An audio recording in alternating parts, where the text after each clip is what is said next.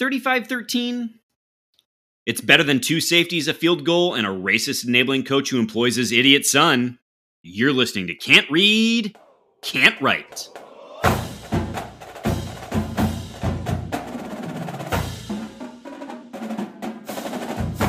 Welcome back, everyone, to another episode of Can't Read, Can't Write, the podcast that proves Spartans can talk. I'm Mike Jones, joined by the guy who puts germ in Germie Bernard, Kevin Greck, and nasally, nasally voiced white guy, Alex Plum. Gentlemen, we didn't celebrate. It is season four. How are you both doing in season four? Can't Read, Can't Write. I'm gonna need the joke explained to me. The germ and Germie Bernard. Well, you're still coughing with your COVID, you Mm. very gruel based Okay. individual. All right. So you have Yeah. that to look forward to, dear listener. Uh, Greg, maybe if you ate something that had vitamins in it. Nutrients. What are you trying to say about my goop from the Matrix, man? It's got everything Some- the body needs. Something other than gray. In joke, drink. All right. Uh, oh yes, yes. If dear listener, if you didn't go on to our uh, Instagram, Spartan underscore pod, please go do wonderful drinking game put together by the lovely uh, Social media manager. social media manager. Um, and uh, it's great. And that would have been a drink to be Yes. sure. Yeah, Uh, 15 likes over there. 15 whole likes. Wow. Which Wow, is a record for the account, for the account. Right? That's Eclipsing- even no eclipsing anything produced by our our very esteemed social media manager. apparently next shelf up. useless. Apparently useless and not effective social media unmanager. Wow. Uh, maybe, maybe Golly. you could just maybe you could say he was setting it up. Wow. Setting up those pins to get knocked down. Yeah. Oh, uh, wow. All all 15 right. of 'em. Well, we're going to move on so that the drinking game does not continue. Uh, thank you, of course, for everyone listening. Uh, if we could ask a small favor, please share the pod with Spartans in your life. Rate, review, and subscribe wherever you get podcasts. And of course, follow us on Twitter and Instagram, both at Spartan underscore pod. And hey, if you want to email us, you can email us at can't read, can't write 1855 at gmail.com. Uh, Greg, you did a lot of outline work today. What is the structure of our show? And by a Well, lot, I mean minimal. yeah, minimal. I'm not going to do work. Come on. Uh, so we got the Greenwell, right? We're going to talk Spartan sports, and there's one sport that always leads, but especially this week. We'll cover the game, and then we'll talk about uh, changes to the basketball program. Specifically, Thomas Izzo uh, is getting a little bit more scratch every year, which is good because I was worried about him. Yeah. We. Uh, then all we'll go off Grand River. We'll preview the upcoming match against the Akron Zips. It's Zips, Yeah. right? sure. Who cares? Yes. Wait, Yeah. yeah. What's Kent State? The Flashes? Golden Flashes. Gold, Yes. green Golden flashes. Golden Jesus. showers. Golden- The Mac is a thing to behold. And then we'll take those Twitter questions. All right. It's Uh, gonna be a yeah. good one. It'll be almost two hours. Saying it here. Uh, Y- you know it was not a good one? Going right into the green wall. Uh, Payton Thorne's performance in this game was not a good one. Uh, well, let's tee it up, Kevin. MSU beats Western Michigan 35 13 in what might be the most uncomfortable cover of the spread and oh. ever. One and oh. One and oh. One and Yes, they, oh. all, they all count one. That's right. Uh, yeah. So, Greg, Thorne, you wanted to mention him. What do you want to say about Payton Well, Thorne? first off, he was only 12 for 24, which is below his normal completion, right? Um, so those are those are like the hard numbers. What we're not seeing in that is some of those miss passes were like just blatant overthrows, including a t- one bomb to Jayden Reed, who he's got like some kind of extrasensory. Uh, they went you to know, middle school together. Oh my god, is that right? Is that what took place? Oh, wild. Well, I would have thought they'd be more in sync because they clearly were not on that play. bye, bye, bye. That's not to mention the interception that he threw at the end. Can we and, and, and, and we just uh, uh, uh, uh, completely un- he was three yards from securing the first Yeah. down. It was unforced, unnecessary, and truly for him even unbelievable. well, just for a guy who form. normally sees that, we Yeah. there were a couple plays that were busted that he broke open. Yep. Normally he sees that. To me, the field was wide open, but he No decided reason to, to throw the force ball. it. Yep. You know, and just well, so he was asked about that uh, after the game, and what it, what was interesting about his commentary about it was not that because he, he was like, "I'll probably get criticized for the throw," like because it was a, uh, a sort of a running throw with with what would ordinarily be described as bad technique, and he's like, "I make that throw all the time. I practice that throw all the time. The Yeah. thing I didn't do that I do as part of my practice is flip my hips. Like so, if you watch him, he doesn't do a good job of getting in like an actual throwing position. Um, because the I think the broadcasters were like, "Oh, that's a that's a, you can blame that one on yeah, Patrick Mahomes. Mahomes." They, they did they did the Mahomes line. Yeah. yeah. Um. So I mean, he he was Frankly- quite critical. He was quite critical of himself. He, I think he described it as dumb, but he wasn't. He was not mad that he attempted Took that throw. It was how he. It did. was yes, and so which you know, look, I I weirdly like that critique of himself as like eh, there's a, a level of confidence, but it was a the dumb thing here was that I didn't execute properly. Yeah. it wasn't that I did that, but to your point, both of you, yeah, take the first down, bro. It's right there. Mhm. Let, let's talk about the receivers for a second because I think that's another piece. You mentioned Jayden Reed. I mean, that is quite striking with a kid that had the performance that he did last year in the first game of the season, no doubt, last year and subsequent. To not have a single reception for a touchdown is quite significant. Now, he had a couple that were big and were put us in key position. Um, Yeah, two two receptions only though for for 31 yards. Long was long 26 though, so that, like you know that And the one lo- reception. and that was, I think, maybe the one I'm thinking of because you know I don't judge any of these things equally. It's where Yeah, the no, no, but where in no, it's field. fair But- point. but he wasn't the he was not the the dude that he historically has been. Now, I guess it's good we saw more out of Keon Coleman in a way that we hadn't yet before, Mhm.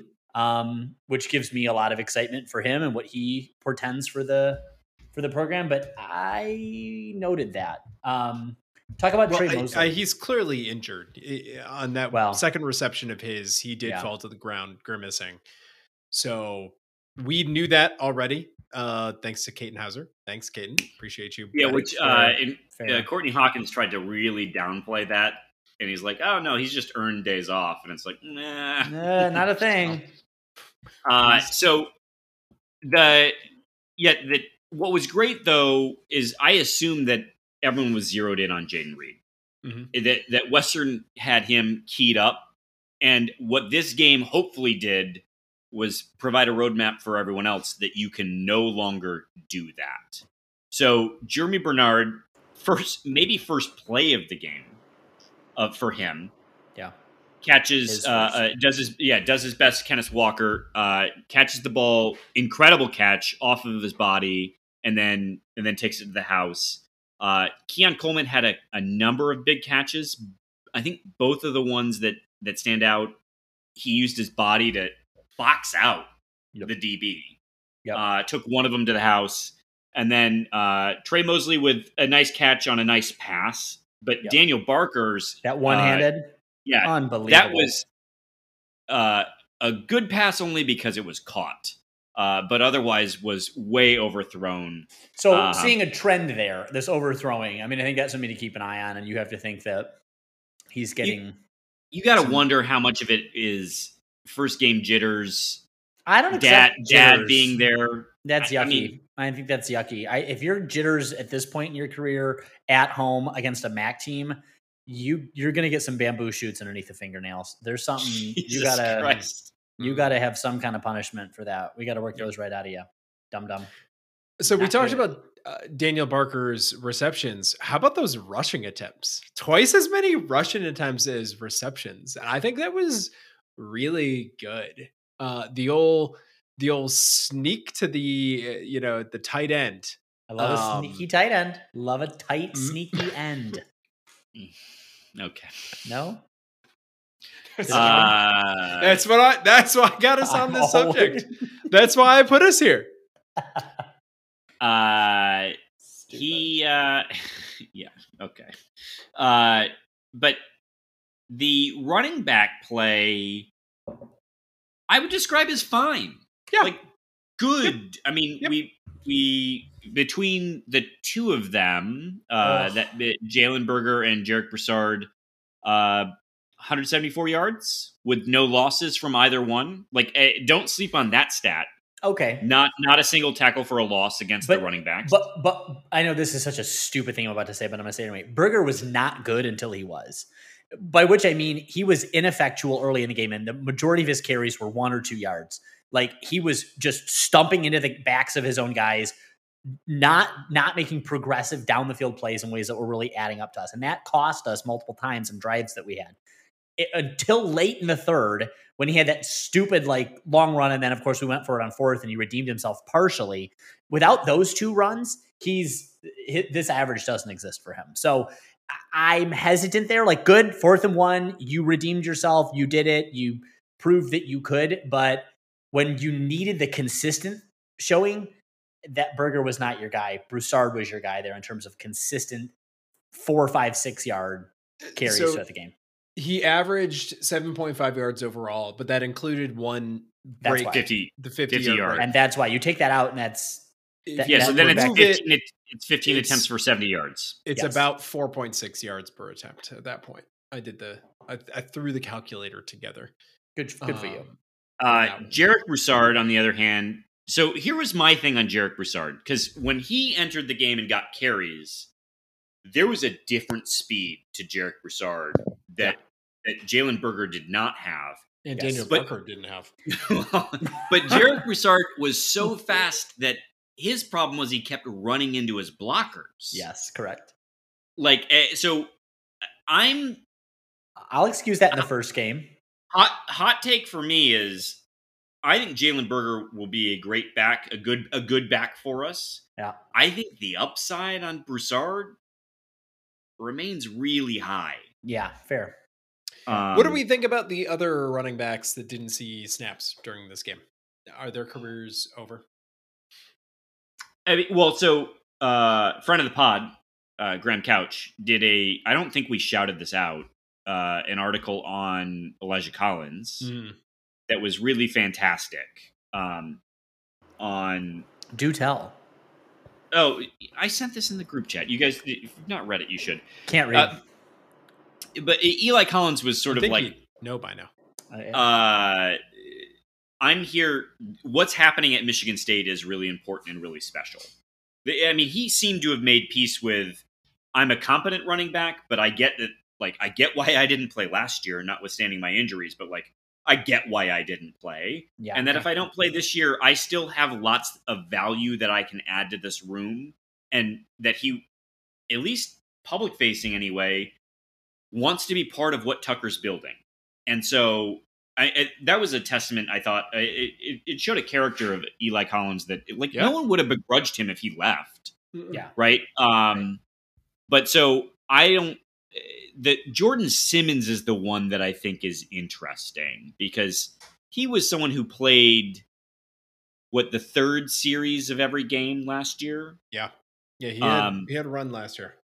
and I mean, didn't see the field. I mean, and we saw the performance in the Peach Bowl, right? Like, so I don't know. Four games in, I'd I'd be watching the portal. Yeah. And I guess this is sort of just the end of the career for Harold Joyner, redshirt senior. So Like, he, I thought he played third downs. He got mentioned by Berger in the post game as being a third down specialist, but Mm. I maybe I didn't see him. To your point, though, he didn't attempt. He wasn't provided the ball at any point. If he was in the game, he didn't touch the ball. Um. Anyway, should we talk about the defense? I think most of the concern. Yeah. Uh, the uh, offensive line looked fine to me. Um, I think most of the concern is on defense. So Yeah. I well, I just I want to shout out the stat though that there was only one sack and Western was blitzing all the time. yes. That I think is notable, and that we have to mention that Noah Kim threw a pass. We have like I can't Oh not yeah, mention. It we got to give Jay Johnson big- and Tuck credit for that. Yes, I, do I I, think personally love it. yeah, I, I, love love it. No, no, no, no, no, 'Cause- no, no, no, no. I'm not. Uh, what I'm saying is, I don't think they called that play. I think he did it his own goddamn self. And good. You think he was just like Coleman hoisting him. it up? He was like, "Gotta do it, gotta do it now. This is my shot. It's my Western only shot." Michigan." I think he did it. Yeah, Jay Johnson didn't have the stones for that throw for sure. No, if anyone had the stones for it, it is certainly Jay Johnson saying, Stupid man. "No, you know what they're going to do? They're going to say this is a one play thing. They're going to run the ball, and we're going to." And he took a shot. He took a, and his his pass was not bad. He got the PI call. Like uh, Loved it. honestly, Loved it. I will take. I will. I will sleep Yep. well on that moment, knowing that if, if for some reason Payton Thorne is gone for a little while, we got a dude who's not afraid of the moment. I think it's the first time, not just watching MSU football, but my entire football life, yes. seeing a backup quarterback going in and attempting a pass. That. Uh, That's right. It's just That's like right. Mark Dantonio had his second heart attack when Noah Cam. I mean, it's also position on the field. I mean, they were on they were on Western's 40 or something, 35, I feel like. I love the play call. I love the play call. Uh, all right, yeah. Let's. Uh, so two two other offensive notes, and then we'll just move on. Really, uh, Brandon Baldwin got the start at left tackle. That is notable because Jarrett Horst did play in the game, but Baldwin got the start. Yeah, we were speculating about Horst before the game. Now I think the speculation is like maybe that was some kind of team related reason why he wasn't in the first half of the game. Got it. Um, Uh, and then I think Matt Carrick got the guard spot start over Green, though I know Green played despite what uh, the team stat page says for snaps. Green's not mentioned there, but um, anyway, those are the two notable offensive starters that that were sort of against what we expected. Moving over to defense, Chuck Brantley gets a start at corner. Uh, I don't know that we saw Ronald Williams at all. I thought I heard him mentioned once. yeah, Oh, he okay. he did come in in the second half, I believe. That is interesting then that Chuck Brantley got the start over Ronald Williams. Um, but either way, the corner play was fine to good. Uh, I mean, so- I'm so they're- checking this. Maybe not. Maybe I'm wrong. Maybe Well, there- the the snap the participation tab on on the team page is not very good. But so uh, offensive stats for Western: thirty six pass attempts for under two hundred yards at one ninety three. That's the it. longest pass play was 22 yards um which is uh yeah so the, that is I, actually the qb draw was the longest play um that western had all game actually so from a pass defense standpoint uh quite good Yeah. i would say like you could you can take that one to the bank that's a what a five point yeah 5.36 yards per attempt Hmm. that's bad. That's bad by college football standpoint uh, standard. Yeah. So, Yeah. um, I I mean, At, at- the same time, though, I mean, our defensive line was putting so much pressure on Skyrock. What was his name? Sputnik? Sputnik? We'll call him Sputnik. I can't remember what his name was. Doesn't matter really. Um, you have to think that some of those passes are hurried and harried, which they were. I don't. that know was the I don't. that was the critique last year was that we didn't get pressure, and so So then the two things work together, I guess. All I'm saying is, eh, okay, the, the the ends justify the means, I'm still concerned about the means in terms of what the second So- pass coverage looks so you want to see that you want to see that defensive line play replicated later on, right? Of- Because- against a, against a better offensive line for sure. Yeah. Um, I mean, Western was known for their defensive prowess in the MAC last year, not necessarily their offensive. Not that they were necessarily bad, but you know what I mean. So, is that the opponent that I want to draw that comparison to? I don't know. I mean, I wouldn't. If I'm if I'm secondaries coach, like there's no laurels here. You haven't earned a goddamn plaudit. No, no, no, no, no, no, no. Sure. But I'm gonna take I'm gonna take for the moment anyway that not bad. And to your point, seven sacks in the game, four by Jacoby Windmon. Greg, what stood out to you about the pass rush? So I actually I I know the sacks are there. I know Windman is the player of the game. Um, you know, And the Walter Camp. week. Walter Walter, Camp. Player of the week. You know, everyone knows, of course, Walter Camp, the most credible The- of all of the So football. didn't they? Didn't Kenneth Walker not get picked as the uh, player of the week for the first week I have no last year? I think. I- I think. I think he got snubbed despite four rushing touchdowns against Northwestern and like 250 yards. But They went on. that's- They went on to make that right. Yes, they did. I was happy largely with the pass rush, although it did seem like there were times where Mr. Sputnik could breathe back there for, for long periods. He did get some chances to hoist them up. I was more concerned about the rush defense, though, I think, Mm. overall. Yeah. Uh, Mr. Van Sumeren, busy man there in the Busy. linebacking core kind of all over the place. It was good to Mhm. see him though. Uh, like, how many tackles did Van Sumeren actually end up having? Eleven. Yeah. Um, as many as Angel Gross. So it's uh, the, there's like a je ne sais quoi with this Oh. defense. Like I don't know exactly what it is yet that I'm not fully comfortable with. I know that the measurables are there, but Let's talk about the third quarter then. I mean, this is the sniff test that we've been talking about. There's a reason my buddy was at the game who said people, when they left in the student section in particularly, were silent when they were Mm. leaving. That's This- it, like I said. This is the most uncomfortable cover of a spread I've ever seen. and and the for me it's the third quarter the third quarter is where we the wheels came off the bus and it was like christ are we gonna third quarter ourselves is this the john L? i mean like that was the oh please don't let this be that season no it wasn't but but for a couple very key penalties but for one very key fumble you know there goes a very was a one score game for an uncomfortably long amount of time so somewhere in there greg i think to your point there's something that could be identified. They when they wanted, you know, the, well, not the entire game. They that third quarter, Western moved the ball at will. Well, I think part of this is just that in football, the third card- quarter is the worst part of the game. Like Mm. all the euphoria of the first half is gone. You're probably like, if you're at the game, your buzz is out. Um, we're not in the fourth quarter yet where things actually matter. It's just like a no man's land of time, and it seems to take forever, especially on these Fox broadcasts. So I would propose actually that we remove the third quarter from football um, because it's just worthless.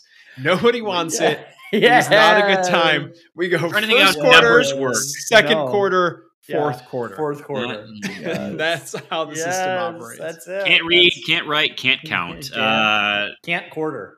Uh, So, The run defense, though, Plum, to your point, I mean, I guess in fairness, 61 yards on uh, a, a QB draw, but let up 160 yards on the ground. It, it's the the technical stat is is lower than that because of sacks, but you know, you would have liked to see them held less than 50. A- again, I mean, I guess if you say that one QB draw that was 61 yards, you am I is my math right on that? That can't be. Yeah, I mean that tracks actually that that you held your run their running backs to less than 100 yards. yeah. Yeah, I mean their Um, running backs. Sean Tyler had was averaging five. Um, Ladarius Jefferson three point five. So, I guess I I don't know. I don't know what there is really to complain about here, but there's something. There's Well, something. so I will act- say- yes. Yes. Here's my thing. The defensive tackles were good early on. They seemed less good later on, which is Yeah. why it started to feel like they were able to just get enough out of their run game Yes. for it to be a, a difference maker. I, you know, uh, but as Tucker said, as as is the adage in all of college football, the difference between game one and game two is the biggest difference you'll see in a, in a team's performance, and and you hope that when we go to beat up on Akron, and that is the take. Uh, that Yeah. you'll- spoiler alert for the the preview. Yeah, It should not be pretty. The team will look a lot different in in seven days or in six days or however long it is. Before Uh, we before we talk about injuries, let me just mention special teams because this seems to be the thing that only I care about, and it is first Bryce Baringer. celebrate celebrate first. Yes, First, so- it has to be Bryce Baringer. That man, Praise be. praise, Praise be be. unto him. It- it is, it, and I just I, let's just let's just talk about hair for a moment, just because one of the things that we celebrated about Matt Coghlin was the hair, it was the mullet, it was the style, it was the panache, it was the verve, it was the willingness to say, yes, I have a hairstyle that makes me look like an unemployed former trucker, but that is why you will love me. And Bryce Baringer says, sure, I might sit in an idling van outside of an elementary school every once in a while.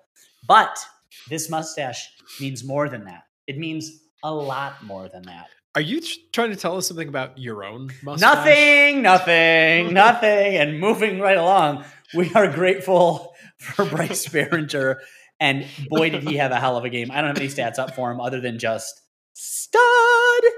Uh, and anyone that watches this game knows those punts were silly, just silly. 70 was as long. Mm. Two in the 20. Mm. One was a touchback, but two yeah, both two. both Mama. both were over 50 yards. Mama. Anyway, the guy is a dude. I can't wait to see what he does against Akron. Jack Stone, on the other hand, not mama.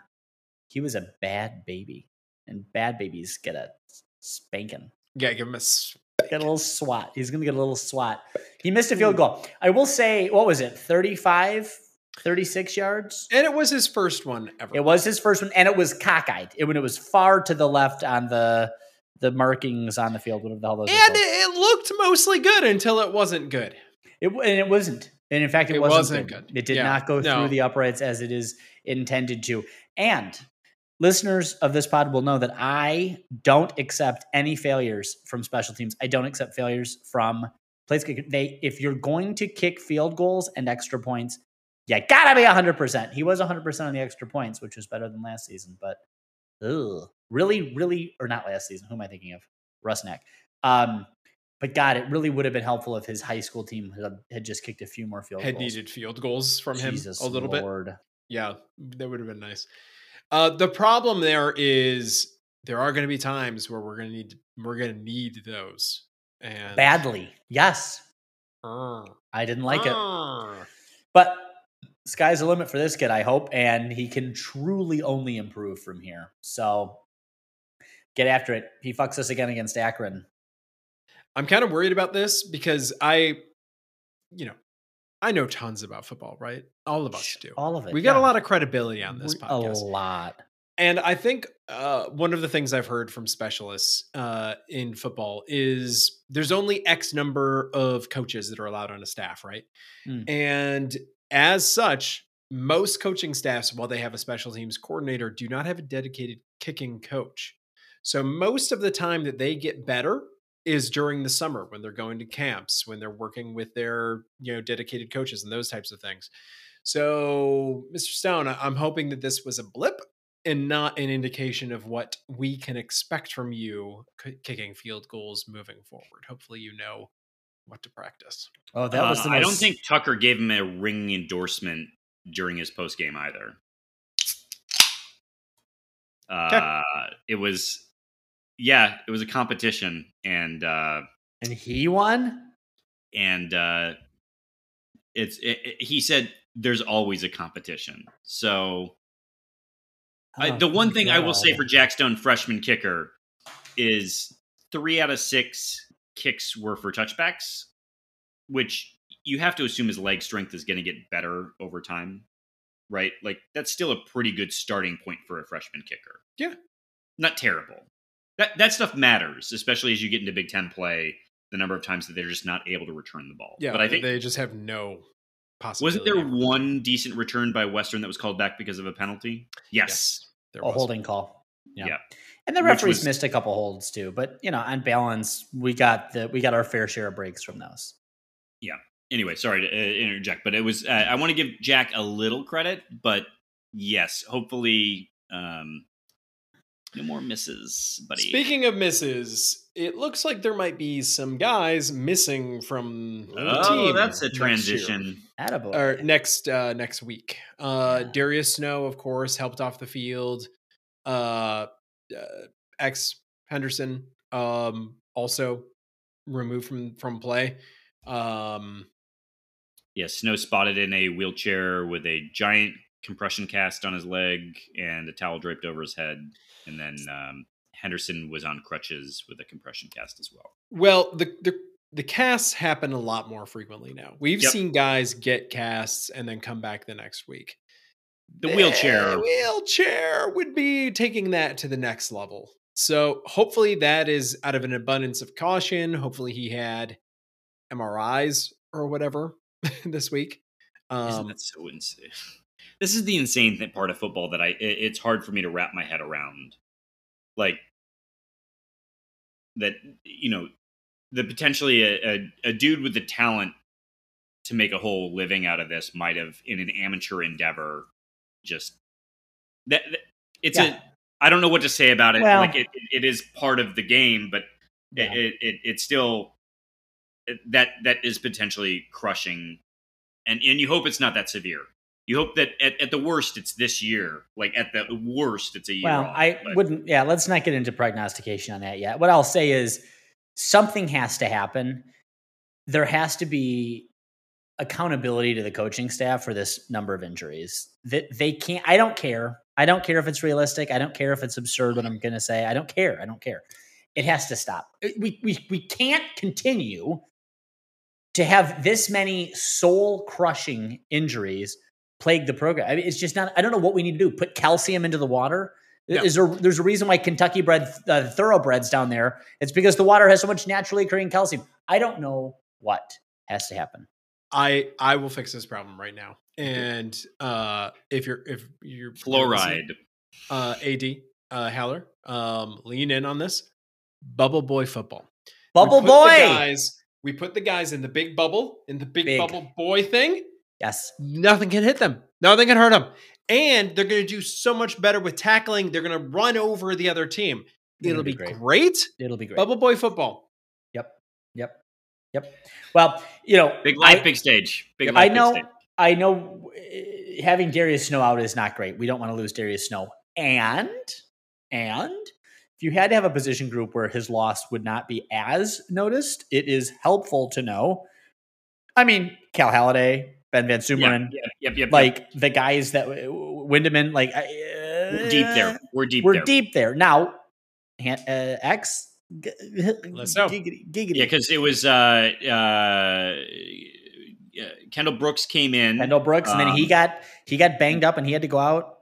and then it was jared uh, uh jaden Mangham. Mangham. Yep. Yeah, and True freshman. uh, and look on. I mean, the the the silver lining in all of this, right, is you're you're getting guys who aren't getting garbage reps.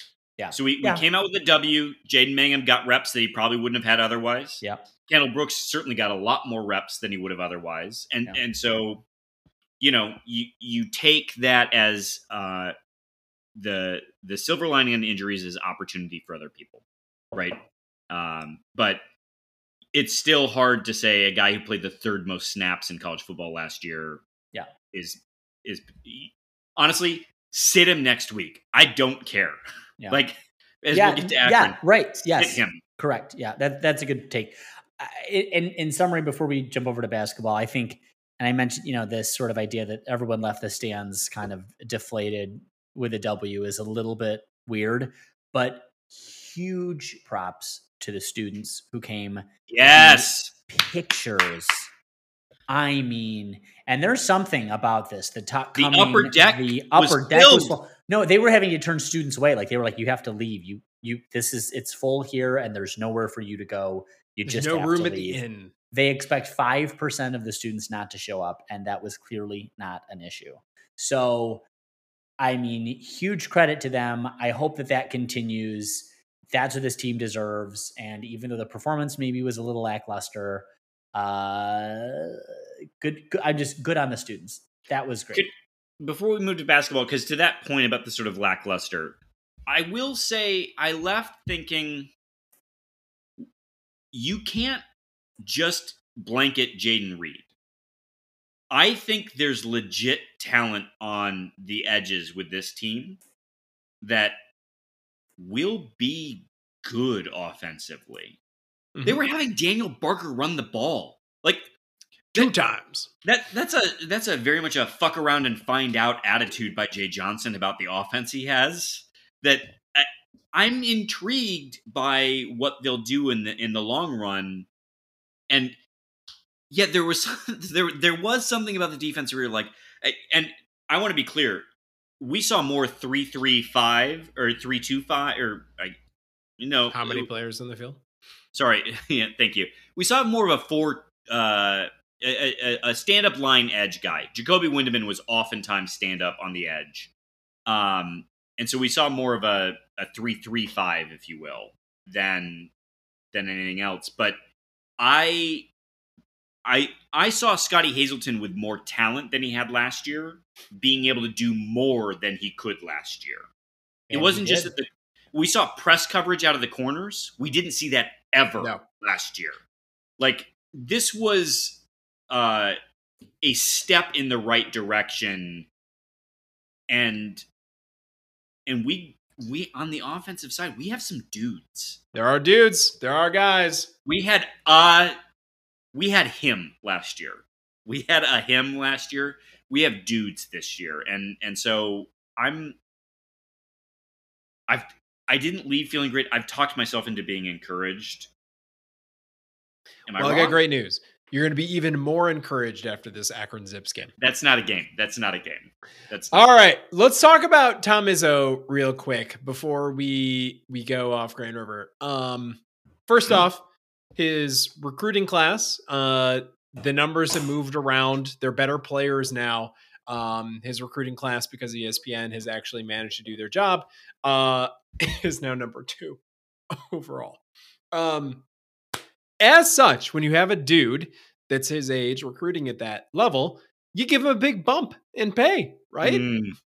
For one priority. Do you That want was to take COVID over? cough. That was a COVID cough. So now what? He's up to basically seven a year, seven mil a year, something like that, as I recall. And it's the rolling contract deal. So basically, every year it's a five year renewing contract until such time that they look at it again.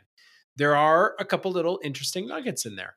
One, the year after he leaves MSU, whether that's by hook or by crook, uh, he gets paid another seven million dollars. If he gets fired, seven million dollars If he decides to retire, seven million dollars. It's six point seven five if he retires. It is slightly less if he retires. I'm sorry. This, these are the numbers that we're dealing with. I'm just throwing around hundreds of thousands of dollars a year. Uh, it's not relevant. It's not relevant. Um, which the interesting thing to me is, I one, we already know that this is something MSU likes to do with its lifer, quote unquote, coaches. Dantonio had a, a job uh, built into his Has? contract. Has, yeah, like I presumably he'll be around again this year. Um, the interesting thing to me is Tom Izzo is going to be here to sort of bridge to the to the Yeah. next era for good and for bad. I mean, for good, I, that's got to be great for the big money donors. The- one in particular that you know that the university is going to care about on the basketball side of things. But for bad, who the, the question, the old adage in coaching is like, who wants to be the guy after the guy?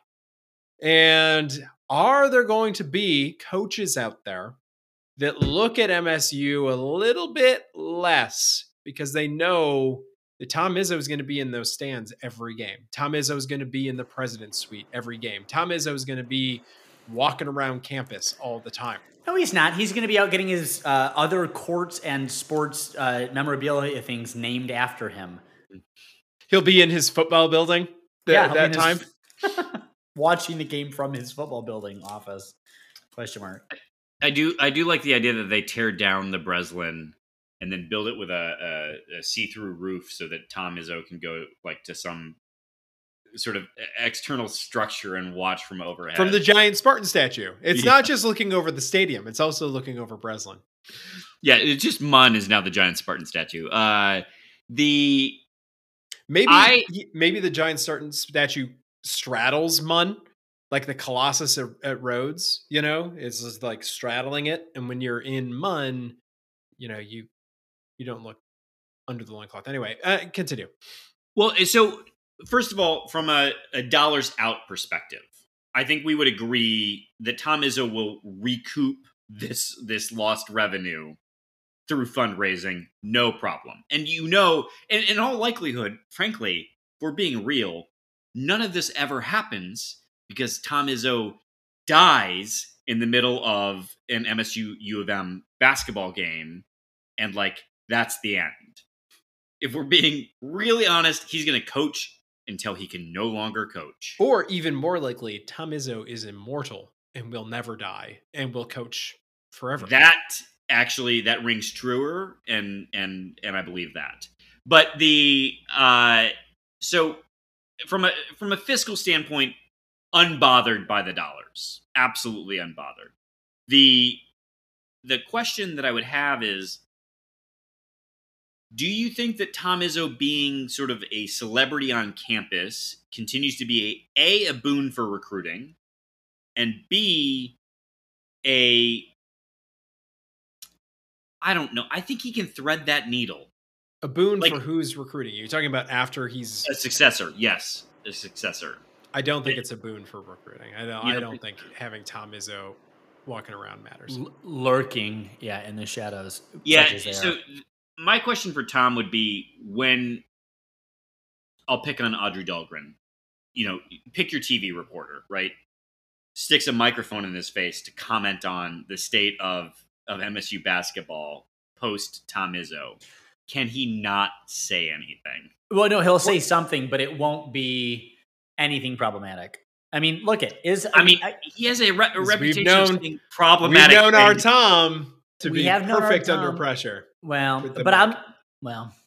I Yeah. thought I thought when the university needed him to be its spokesperson for a, a season, We No. learned that that was not a great idea. No, that was what I remember of that time. I, I don't know, remember Plum, Him if you- saying, "I hope they had the right guy." That's what I remember him saying. I, Plum, I don't know if you remember differently, but I remember that not going perfectly. Okay, so then yeah, good good, good point. I, I- remember thinking, please just put the microphone in front of Cassius Winston. Let Cassius Winston talk on this subject. I I would prefer that. So the thing about the the scenario where the microphone gets in front of him, right? The solution is that shouldn't happen Mhm. because Sure. Mark Dantonio has not allowed that to happen to him. Correct. Is and and but he's still Well- around the program. Yeah, and on the field, it, it, it Seminole victories, which was uh, Sentimental. awkward. Okay, But So- he was wearing very flattering pants in those. In those, uh, They weren't Lulus. khakis. They were Lulus. I'm quite confident they were Yeah. Lulus. Yeah. Gotta get it, sis. Uh, All right. Well, But the other Good. thing is the other note that I think we'll just table for right now. But if anyone missed it, Fox Sports did an awesome article on uh, with a sit down with Tom Izzo, um, and the note coming out of it was embracing an NBA style yeah. of play. Like people talk about small ball, Tom Izzo seemed to be talking about it at a higher level than just I'm running a small ball. It's I got dudes who can score from Well, three different levels, and yeah. that was interesting because it, it wasn't his. There was some of his usual hyperbole in the article, Sure. but it like- wasn't all of his usual hyperbole in the article. In fact, seemed to talk down Jaden Akins, who he's talked up to local media. Hmm. It was it was kind of uh, it was interesting. I, I got from him like, yeah, Draymond's teaching me about small ball. I had never heard of it before. I'm very this is all very new to me. What is the Naba that you're talking about? So, the Naba, The Naba. the Naba with the Smaba. it didn't I mean I read it like, uh what? So maybe that's to your point about this hyperbole, like he likes to be folksy, but I'm like I don't know what to read here. I mean, he's like, we gotta get our own stuff curry, right? like Anyway, so- it's it's a, it was a good article. We we Yeah. can agree it was a good article. It was an interesting article. Anyway, we'll come back to Tom Izzo and the roster as we get closer to uh, to basketball times. But uh, for now, it is fully football season. Uh, all right, It's should we say- also mortgage season, right, Michael? ah the transitions out of this guy. COVID has you back. Yeah, I mean I'm sure kind it's of well known. It's COVID makes you sharper, right, Plum? That's that's in the literature. COVID brain sharper. so Cut through the sharper image. Yeah, very, very sharp. mortgage season. Uh, and when you're talking mortgages, there's only one person to talk about. Only right? one guy. Just there's one. only one name One in the man. whole game. That's it. Think about entire mortgage industry. Let me tell you, It's a big industry. it all boils down though to Brandon Sands, and he One is guy. back. He is back in some new digs. Our dear friend Brandon with the knee, Sands with the Z, is with the Gold Star Mortgage. This is not a, a bronze circle mortgage. This is not a a orange square mortgage. This is gold star mortgage, Jensen Germs. And you got to buy now. Okay. Home prices are not going down in spite of the imp- increase in rates. Okay. There was speculation about that. It's not there. We're not, not there. seeing it. No. So this is the time. You've got to act now. Now. Do not try to catch this knife on the way down. Okay. No. You don't expect a dip in rates to save you. Gold Star is a Fortune 500 company. Okay. They're Michigan based. They got over a billion in mortgages annually. Brandon's got a huge footprint nationally. It can be here, it can be anywhere in the Giant Big Ten. Uh, it could be in the future part of the Big Ten, you know, uh, West Coast, California. baby. The only place it can't be is where they make uh, field goals and safeties. turn into seven points. Boo. And you would never want to live there anyway. So Yes. call him up. Brandon with the E, Sands with the Z at the Gold Star Mortgage. He's consultative, his rates are competitive, and he gets all those loan products, even the ones that not even Mike Jones knows about. And he was in like the deepest, darkest part of the of the mortgage library. The he was in mortgage the for- underbelly. he was in the Fuck you. forbidden books, just trying to make s- Just all Why those- drag me? Why drag me right now? such low hanging fruit. But Brandon Sands is there for you in a way that will protect you from all of that. So give him a call. Gold Star Mortgage, Brandon with an E, Sands with a Z. Look him up today. All right, gentlemen, let's head off Grand River. And uh, what do we want to do first? Do we want to do uh, news coverage or college football playoff expansion? News coverage. All right. So uh, after, and frankly, we didn't get enough credit for breaking the story. It's rare that we break stories, even though sometimes we actually could break stories, but for some reason, one of the co-hosts does not let us. Uh, the Alex. It's not me, dear listener. It's not me. Uh, so the Athletic has hired a new uh, contributor to cover MSU sports, Justin Thind of 24 7 Sports. So, first of all, I think the pod would like to say to someone who's an MSU alum who clearly has been hustling, congratulations to Justin. This Mhm. is a big professional moment for him. It's a big jump. I Yeah, mean, the 24 7 guys have been making jumps into the traditional media for a while now. This is the first one I've seen from 24 7 to the To the Gray Lady. to the great. Oh, okay. Are we just? Are, the, she's you know it's got the heat now. Ray. The the It's paper owned by the of record. Times. Yeah, we'll It's just say by the New York Times. to the paper of record. We'll we'll Yeah. just do that. Yeah. That's really something. God, make that logic work. But but anyway, good for Justin Thind. I insist on making that an, a long No, I. stop, stop.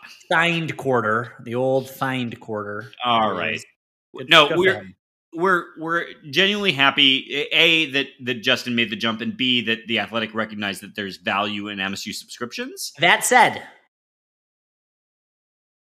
Yeah.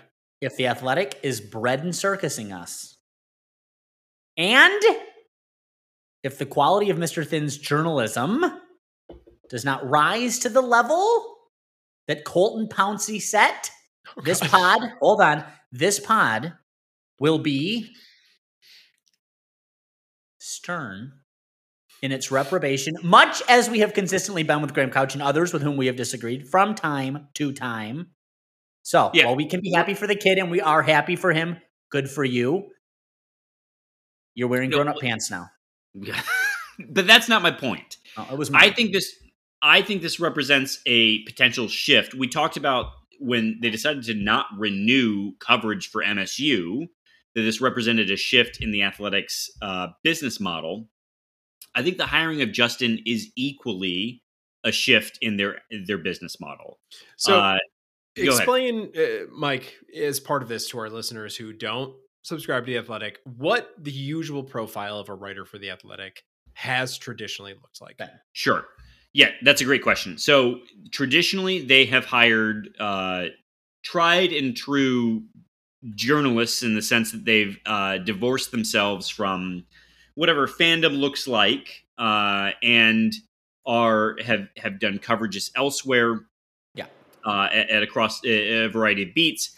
So you know, Maybe if not a anyone- ton of experience, but but certainly Yeah. a, a journalistic experience. yeah, and, and, in terms of the pieces that are produced, they tend to be more long Storytelling. form, Long They tend to be yes. storytelling. They Yes. tend to be profiles. They tend to be different types of writing than what we usually see from a recruiting site from 20, like twenty four seven. Yeah, and and that's not and and to be clear, because I I like, I I want to be. I, this isn't trying to be shitty towards Justin because undoubtedly this it, like the thing about traditional journalists who were actually shitty to Justin in that moment, like for him. Undoubtedly, this was a moment where he called his parents and said, "Guess what happened to me?" Right? Like this was a big and is a big moment in his professional career, and and like I'm not looking to trample on that at all. But what makes this interesting is that it is a divergent hire. Like Brendan Quinn, uh, who covered for a long time Michigan and Michigan State uh, hoops, spent time at Western Kentucky, right? Uh, I, I know uh, Nick Baumgardner, who went to MSU and now does do coverage for MSU, but clearly is not a fan of MSU, uh, spent a lot of time covering places elsewhere. Colton Pouncy came from uh, Missouri uh, as, as as his J school before coming to Michigan State. Um, uh, they they poached Joe Rexrode from the Lansing State Journal to cover Tennessee sports, like all of them, including Well, he went to Vanderbilt. the Tenne- he went to the Tennessee. oh yeah, yeah. I'm sorry. I'm sorry. I'm sorry. You're right. He went to the Tennessean before he covered all of Tennessee sports, and and I thought, I think we all thought that the the model that made more sense for the Athletic was for them to maybe assign folks more regionally, like Joe Rexrode covers Vanderbilt, Tennessee, the Predators, uh, whatever the fuck else is in in Tennessee, but like he covers it all. The Instead, Titans. yeah, the Titans. Thank you. Instead, what they've done, which in the hire of Justin, and admittedly, like as a contributor, but is interesting because they built really high-profile national coverage brands of folks. Uh, Ari Wasserman, uh, Andy Staples, Nicole Auerbacher are just to name a few folks who have who covered uh, college sports at a really high level. Is to then double down on localized subscriptions. And the reason you know this model works is because of sites like 24 7. That, that folks like Justin and Steven and Corey, who do hard work, are able to garner a subscription service that CBS dis- decided was worthy of buying. Yeah. So it like eh, from a media perspective, like I, I really want to be clear because people were being shitty to Justin, and I'm very excited for Well, him. But and this, let's as the Athletic, as a subscription-based service that the New York Times demanded make revenue within three years, bu- eh, buying a a writer with a lot of of fandom and localized followers is a smart business decision potentially. if not a we need to still get there on the journalistic quality part of it which i'm not saying he can't i'm not saying he won't i'm not saying that like he, he deserves a fair shake we're giving him the fair shake we're happy for the kid but this this and this is not the point you're making but it's the point i'm and i'm not going to go very down for it because that's not why people are listening but the, the stupidification of of news media the stupidification of journalism to get revenue is one of the things that's crippling this country and so Sure. if if all we're doing is pandering to dollars because you've got a guy that people on the message boards like who's able to rally the troops and get them to give a few dollars to the athletic every month, that isn't going to advance. And again, if was like, shut up, Plum, this is sports, like fuck off, this is entertainment, we enjoy it. But this is the broader issue that I think one could raise, and I think that's why also that. interesting that Justin. I don't know if he's It's a addressed fair this. point, Plum. Will eh, I? I'm making this point even more in this one case. He's participating in a in a Woodward Sports uh, uh, podcast with an ex trustee.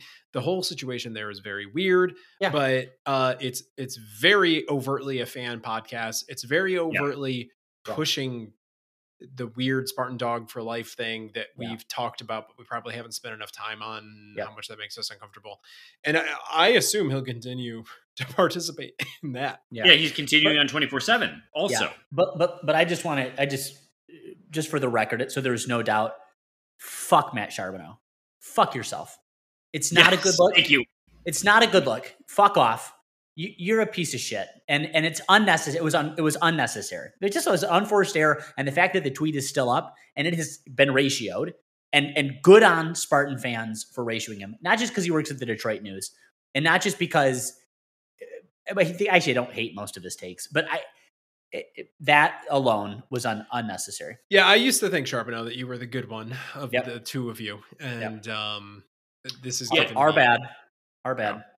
It, reason to as a as a quick as it, for those who want the Charboneau did something crappy on Twitter, but the the thing is that I, the the reason I brought up the the parent thing earlier, that it was like a moment that he probably called his parents about, Yeah.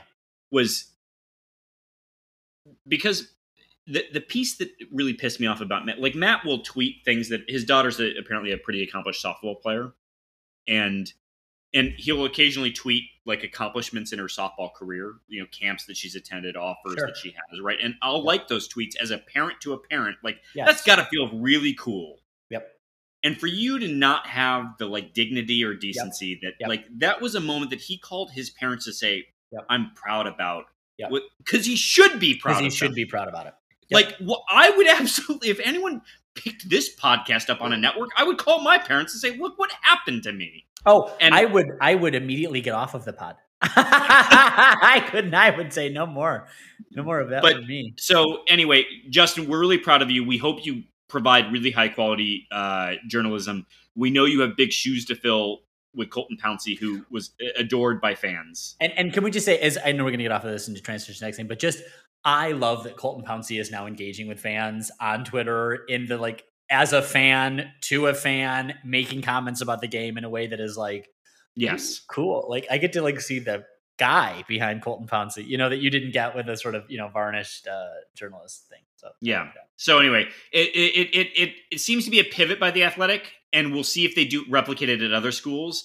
But it does tell me they felt some dollar pressure from yes, cancellations yes, and that they were a consequence of the news that we broke uh, here at Can't Read, Can't Write. Uh, so, You're welcome, Justin. You're welcome. doffing the cap, doffing the cap. Yeah, we appreciate your hustle, buddy, and and best of luck to you. All right, uh, now So we go- spent 10 minutes on that. Let's spend two minutes on college football.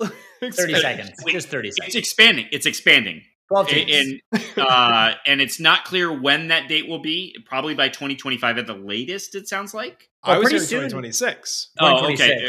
Yeah, oh, sorry, sorry, sorry. Yeah, It's okay. So the 2025 season, 2026 uh, Oh, could be. playoff, I think that's Doesn't probably matter. right. We'll Doesn't get matter. more Nothing information on matters. this. Or but it could won't. happen sooner if if TV partners choose to cooperate, which for the good of the sport, you would think they would, but they don't care about the good of the sport. Um, this is really interesting because play, teams like Michigan State last year would have been in the college football playoff, which means that is a thing you can recruit on. And so we can say Mel Tucker's an awesome recruiter, but that helps. And so you move away from Bama and Ohio State and Georgia being the teams, and then you know you've got your Oklahomas and actually uh, Chris Vannini of the Athletic did a really great analysis of uh, Georgia and Oregon because Oregon just got uh, stomped by uh, Georgia, Mhm. and that Oregon had the seventh most high school talent on their team, not like last year, but like of in the aggregate on their team. Um, Georgia was second, and you saw the difference. difference. between those things.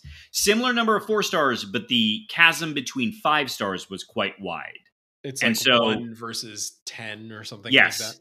and so that is that is the place that you uh, will see. I, I think some of this start to get made up as more people are invited in. Gives you more of an opportunity to recruit off, and maybe that ends up being twelve teams that are the every year. But that's better than nothing Yeah, because for they're going to be those, on the fringes who can move in and out. we may have buried the lead on this a little bit for those that are uninitiated. 12 team playoff is where Oh, this sorry. is going. Yep. Uh, with four teams getting um, uh, byes in the first round, um, and that first round is played on campus sites. So first four seeds get a bye. Second four seeds get a home, Home playoff game. game, and the last four seeds get seeded into those games. So Give me um, January in Spartan Stadium. And who are the automatic qualifiers? Remind me on this. Uh, I believe it's uh, conference champs. It's just the conference champs across. Okay. Yeah, pl- plus one, uh, plus one uh, uh, group of five. Okay. And then the rest are at large. So yes, that's right. Yes, yes. so uh very interesting format. Uh I've I've seen a bunch of debates on like if you go straight to 16 versus 12. I I the argument that I keep coming back to and I is persuasive to me is like everybody wins with this format. The first four seeds get their bye. The second four seeds have played for a, a chance at a home game, and the next four seeds are just happy to be in consideration. Yep. Um, I I'm not sure that that last part is perfect. I have a feeling we'll hear a lot about like the differences between an eight and a nine. Yeah. yes, like such a major difference between But an eight and if, a nine. if that is the place that we're fighting versus just Sure. what we're at now, I, I'm I'm Yeah. fine with it. Also, like uh, I, the notion that I, I see a lot of people saying that this diminishes the value of the regular season. I think it amplifies the value of the regular season. it was more diminished before. yeah, Eh, one loss and you're done. Yeah. All right, Plum wants to move on. What about before we do this? What if we spent 10 minutes on the athletic? We probably should have switched these. This is my bad. What about the volume of games that we're getting at now? 12 regular season That's- games plus a conference championship game. Did we need plus- to play Akron? No. plus three more. No, we That- didn't have to play Akron. We're at 16. There's already talk about the super conferences that we all have agreed that we're headed towards maybe having their Well- own playoffs. That's why the Pac-12 decided that this was a good idea. Is they were like, "Oh, we'll be left out Yeah. like Otherwise, entirely yeah. if we Yeah. do not sign this deal right now. now." So the national champion will have played 15 games. If we go to mega conferences with playoffs, that's 16 games. Uh, No, it was 16, maybe 17. We just saw two guys get seriously injured in one game. Yeah, You I get- mean, bubble. You got to we pay the talked about players at this point. Bubble you- football. You you have to pay the players, and and, college rosters are already larger Yeah. than pro rosters are. Um, Mm, that says something. But I'm saying So- part of this is, I mean, we can get rid of some of the fluff. I mean, maybe you don't have a Yeah, a- no, you're not wrong about the Akron. schedule. or or maybe the point is Washington. Like Yeah. maybe that's the point is that if game. we if we move to a 20 team uh Big 10 conference then like I I don't need to take another P5. Yep. I'm I'm good. Right? Like I've got a good enough conference. I'm I'm fine. Mhm. Um and you look at Ohio State Notre Dame, which was a great game, but like Yeah. maybe that just doesn't need to happen Yeah. because there's already enough good games on your schedule. But, But but, then how do we get the Iowa South Dakota states? At the yeah, fuck? well, listen. While while while we still have Akron, Should I? What's Let's- the suicide let's- helpline number? let's let's talk about the old zips, the old zippity doodahs. So this is really where we can make up time. So Yes. continue. Plum. do it. Run us through the whole preview. Yep. First, Actually, listener- Plum, this is prime for you. This is for me. This is really for me. Listen, I used to referee these guys in soccer, and while they excelled in that sport, football, it turns out, not nearly as much their friend. Akron is bad, and while they managed to defeat the Red Flash of St. Francis, I don't know, college, university, vocational trade school, who gives a fuck? They only did so in overtime. Michigan State, needless to say, is a 34 point favorite heading into this one. And God help us if the bu- well, if wheels fall off the bus on this one. Uh, we'll learn more. The uh, sorry on the offense uh, this this week. What we can expect out of Akron is leaning more on pass than rush.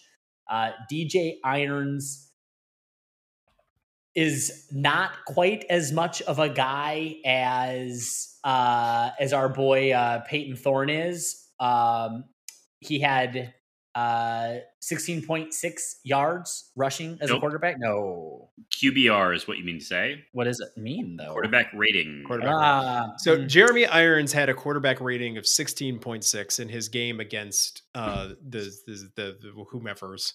Uh, to give that context, Payton Thorne, who we didn't think had a very good game, had a QBR of 68. So this man had an awful game against an awful team. And that's why I put that in the outline. I'm sorry to to hijack. Just- continue. no, no, no, no, no. You can take it the rest of the way. Go ahead. No, no, no, no, no. I mean, this isn't this isn't that good. This is Okay. So so I'll I'll continue. So DJ Irons 24 for 39. Uh also interestingly took a third of their carries. They only had one other person take any running back snaps, Mr. Cam Wiley.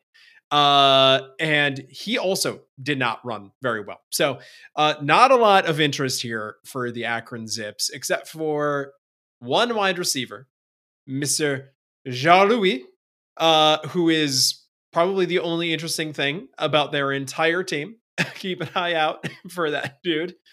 Um, on defense, there's really not much to say other than they allowed the St. Francis Red Flash to uh, to tally up 436 yards of total offense.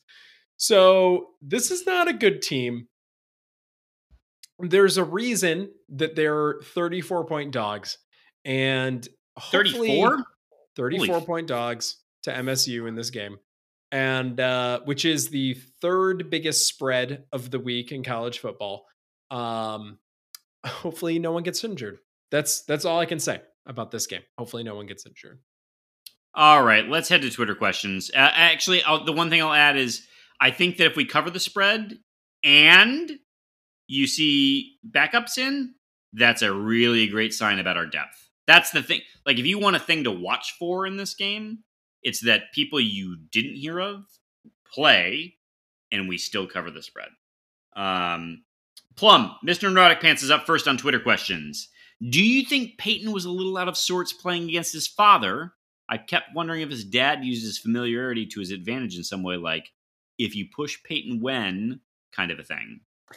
I don't know. I think uh, you have to think by now that doesn't matter. Uh, if anything, it's the thing that gets him going more. Like I get the chance to like beat my dad, or they're that they're probably Daddy. that they're probably that family where they just really love each other, and there's just so much love and joy and They have that picture of the whole family above the mantle, and they're all wearing like the same shirt and the same pants. And Do you no think one's there's a- wearing shoes, and they're on a, you know, they're in like a park somewhere. Do you One think it's of a weird baby picture of Payton, like with his dad shirtless, still holding him? Tummy time. Gotta have Tummy. that. That's not tummy time. Let's, we'll Oh, later. that what's that called? Tummy time is when the baby's actually like on the Skin to skin. right? Skin, Skin to to skin. Ah, that's right. Uh, soaking by another name. Next up, Coach Dantonio seemed pretty upset about the loss. Do you think he'll scrap the jet sweeps next week? I I don't know that it, we saw we saw tight end runs is what we saw, yeah. and they gave me the runs. I like the implication to this though, which this Yes. would have been a loss under Mark Dantonio, and it would have been. I like it's- I I was good, well done, Mr. Very Nautic good. fans. very good.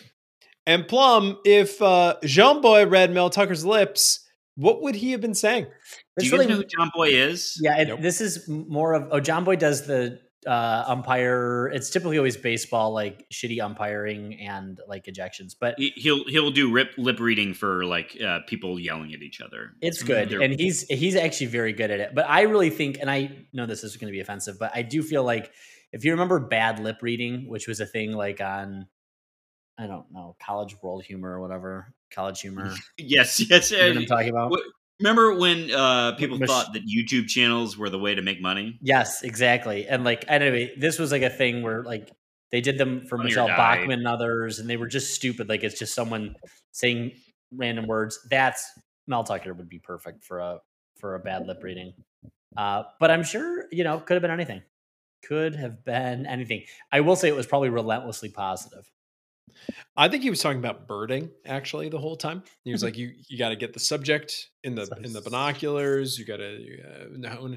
Anyway, next up from Jean Ibabi, uh, Plum. Noah Kim had one pass attempt, even though it was negated by a flag. Why isn't he the leading uh, September Heisman? And more importantly, why did Thorne only have 24 pass attempts? IMO, IMO, he should have had 24 completions. You're not with wrong. our weapons. You're not wrong, John. We had a baby It's a boy. I think Noah Kim is clearly gaining on we had a baby. It's boy. and Thorne is afraid. This is the only thing that can explain it, and it's why Noah Kim took the pass that he did. Good for him. I think we will see Noah Kim starting by the time we play Ohio State. Yeah, Noah Kim didn't overthrow anything. Payton Thorne overthrew his first pass. People are saying a tight end screen. People are saying. Uh, all right, next up, Spartan eighteen seven seven zero, which I swear he had a third. Um, one.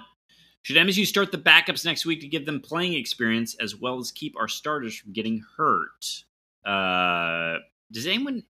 We kind of touched on this earlier.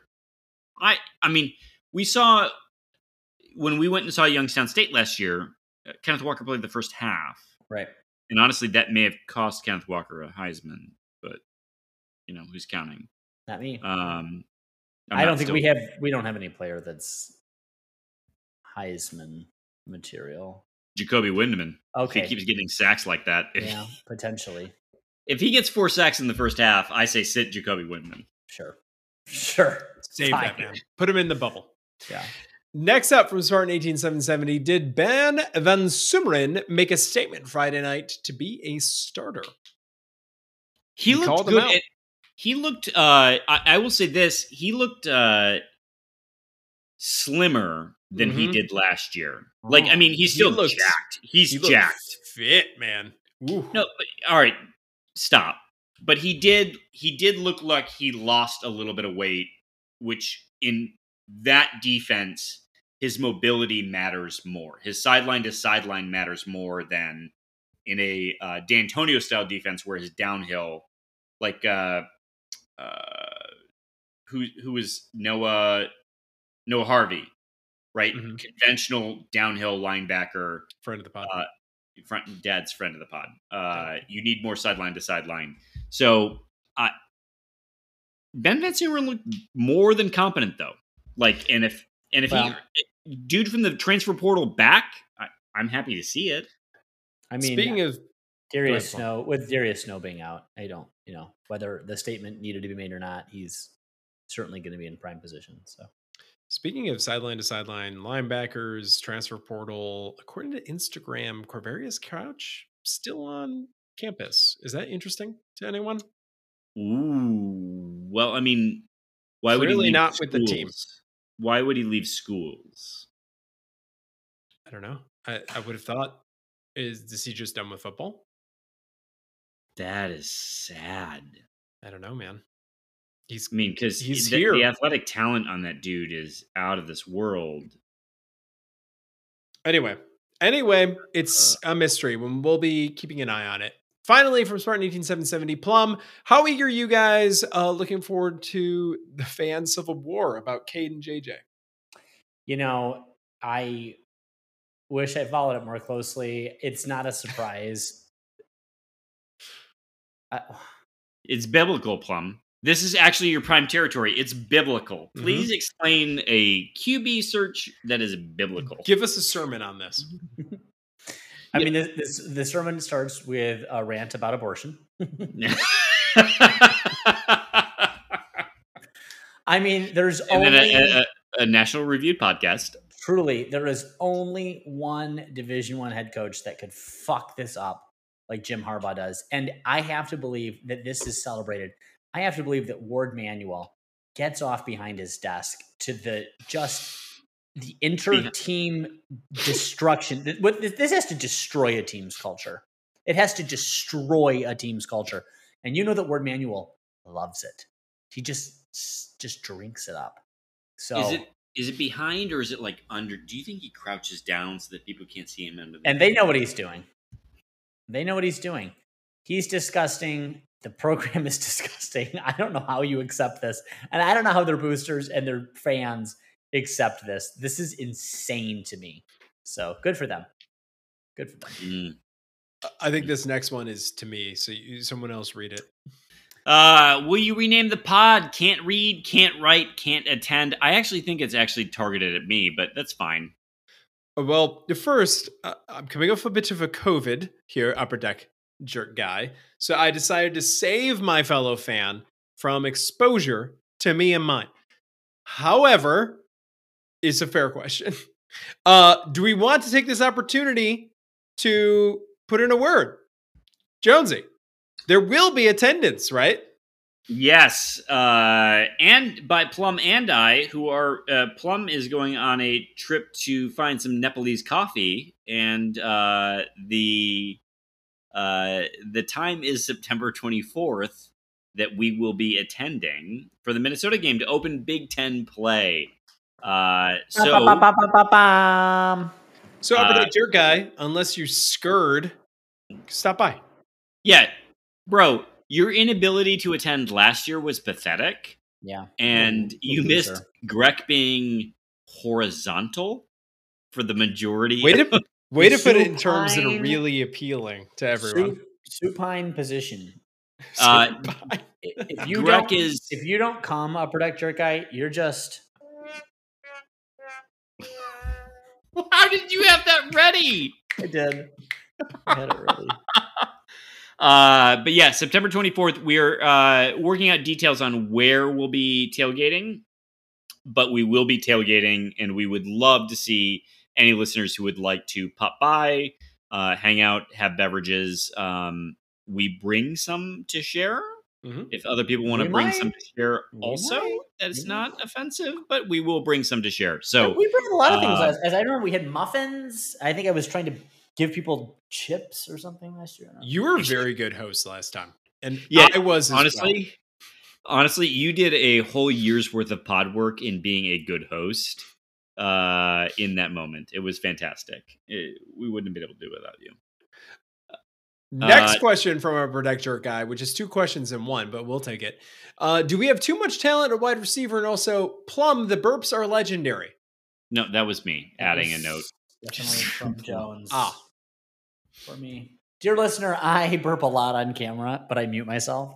I haven't forgotten to, burp, but can't believe to, to mute myself. Uh, Greg! recently. COVID brain. leave it in. Leave it in. This, this needs to be left in. This Drink, has to be everyone. in. This has to be you left in. idiot I didn't know he burped. What are you talking about? It's so obnoxious. he, he mutes and he just does the visual for everyone plum cheers to that brother Burps are legendary. Upper deck jerk guy says. Uh, do we have too much talent at wide receiver? Is it an embarrassment of riches? Is this the problem? I mean, I guess it's an individual problem for Jayden Reed. Maybe I don't know if he's going to be I able to don't- stand I up in think- this field. I hope it's a problem for Jayden Reed. Maybe he'll fucking show up. I mean, this wasn't No, the game. no, no. I I think this is. I think Jayden Reed got double coverage. Uh, I would have to Right. rewatch it. To Well, I hope but- he does, and I hope he keeps double coverage if it means opening up Keon Coleman like it did this week. Yeah, I don't think. I, I think the uh, the Jayden Reed problem, if you will, is short lived. Hmm. Like we'll get through the Washington game where that narrative is like, oh wait, you you have other problems going on here. So, um, Jayden Reed will be back. Uh, but too much talent? Is there such a thing? N- no No. one. Name another pro. Name. Does Bama complain about too much talent? I don't think this is a serious question. Well, I'm just saying. And staying on that thread, will at Plum Alex defend the ref coming, uh, confirming the fumble when everyone in the stands saw that it wasn't? But will you So- defend the ref coming? Obviously, I'll always defend referees coming. I think that, you know, I mean, this is again not a serious question. You know, was I mean, I think there was an angle that made it look like his knee was down. Obviously, that the referees did not have that on the replay. I will say, DV Sports is who the Big Ten contracts with for replays. No one cares about this, but I'm going to tell you anyway. This was for soccer, just like it is for football. Their equipment is garbage. Their replay technology is garbage. And at least in football, they have an entire official that is sitting in a trailer somewhere with Why access. use the TV replays. They have their own cameras, and they're everywhere. At least for soccer, they're literally everywhere. And uh, and DV Sports, not surprisingly, uh, failed. If you saw on the telecast, the referee had to leave one viewing portal and run across the field to another one because his camera died. So one has to assume that if that happened, maybe he didn't have access to all of the views he needed. Uh, with the information he did have, he obviously could not overturn the fumble. And uh, anyway, this isn't about the referees. Don't lose the ball. Don't Yeah, fucking also- lose the ball. it was definitely a fumble. And The if you're- only complaint, if you're the only Belly, and if you're belly up with the ball like lightly in your hands, yeah, you dumbass, come on. But what a Deck Jerk guy here is saying is that the play was already over at that point. I think the play should have been whistled dead because of lack of forward progress. Well, If he you- was if- still if you moving. were- no, if you if you were going to make a complaint, but otherwise, no. I he fumbled the ball. he fumbled Like, the ball. Yeah, it- it, it, wasn't. Uh, it wasn't. It wasn't there yet. And anyway, I know. the- I know. Yeah, the side judges can't stop the play there because of their proximity to the play. The umpire isn't going to do it until he sees the knee is down or something else. So th- th- none of the referees are are given the ability to do that. That's that's just one of those fair things. But you go over the pile like that, that's the risk you run. So Yeah. good call out, Plum. Next up from Jay Rocky, uh, how do we feel about our depth at defensive end now that Windmon has officially moved there? Not to mention his breakout performance. Also, who finishes the year with more catches between Mosley and Coleman? And then adds uh, Plum. I've never questioned uh, before on the podcast, but your burps are so good, I had to get involved. Um, Stop. Stop. No, there's no redeeming yourself here. listen, Jay Rocky we'll always be here for your questions. You can put more than one in a separate tweet. Uh, I feel good about depth at defensive end ish. Better than last year? I mean, yeah, because if Windmon goes out, we have uh, is it Brule or Yep. Yes. Yeah. It's actually So it's- Brule. Brule. so it's Brule. Brule and then um, Pietrowski. Like I, I we're- Rules, we're- rules. I'm good with one injury, but like you get two and you start to worry. I mean, I don't want anyone to get hurt. If X just is, if we've lost X and Snow in the first game of the season, and there's another single injury, I'm going to injure. In No- fairness, no most one. of the time I'm used to uh, the entirety of the offensive line being hurt in one game. So Oh. this is uh, different for us. Um, but uh, Uh, but between Mosley and Coleman? Coleman, Plum. Coleman, Coleman by a margin. I think the the way Plum's I don't think Plum's wrong here. Coleman's ability to box out a dude and grab a pass, like you can go up, you can go down, and and he has the the capability to win that that matchup. I'd love to see Mosley get some looks, but apart from like kind of one big play against Western Michigan, who? Where was he? Yeah, yeah. I mean, think contributing. Short of, short of a guy like Ameer Speed going up against Coleman, I don't. The, the number of cornerbacks who have that size Yeah. is limited. Yeah, it's true. All right, next up, Mamapa who is being issued her first official pod warning for idiotic numbering. Uh, and you don't get a second number, Mamapa You just get you get kicked off that week's. So cut the shit. This is a long time coming. Like th- this has been It's just been it's egregious, egregious. Yeah. gratuitous, and it deeply. There were insult- weeks that it was just 15 repeated. It's, it's deeply, deeply insulting. Uh, I like how we drew the line at four, five, and six. I couldn't It had it. to be drawn somewhere. I it had to be drawn somewhere. She got one, two, and three last week. This this these shenanigans can't continue. Uh, so number one, speaking of the new college football playoff planning, where did the term Power Five conference originate from? It is not officially documented anywhere by the NCAA. no, it's not. ESPN. Yeah, it, it's just sort of like shorthand for the five conferences worth paying attention to. They get Worth automatic paying. bids. Yeah. Number two, following in that theme, Here's how the first round matchups would have looked in the 2021 season if the new playoff plan had been in place. First round, Ohio State versus MSU. Then second round, Michigan versus Ohio State MSU winner. Are you enthused about the new playoff plan? Yeah, I am because you can recruit off of I was in the freaking playoffs. But that's a good. But that is a good question. I, I- mean, that's I- this this plus, this you get to hang. is. You get to hang the banner. You get to hang the banner. I was in the playoffs, and hey, bro, if you'd been here, we would have been able to beat them. And honestly, no one, no one wants to watch. I don't want to watch us play Ohio State twice. I don't know. Is Not that right now. No, because even when we were beating them, I didn't want to play them twice. Yeah, that's my point. I just, God help us. It's sort of like the uh, what Michigan's uh, uh, Michigan State's ten and fourteen against Michigan Yeah. over the last uh, or ten out of fourteen. I'm sorry, I I wouldn't want to replay them most years. Yeah. Uh, Yeah. But uh, fine, you picked out a like. I, I still think you get to recruit off of this. I still think this is a big deal. Oh, I think it It's better than the Peach Bowl. It's better than saying I went to the Peach Bowl this year. We had peaches. Okay, please don't do my voice on the pod. Highly offensive. Last up from Momopoly. Are you accusing me of hate crime? I'm not not for Kevin Gregg. Coach Mel's statement overheard outside MSU's locker room after the game.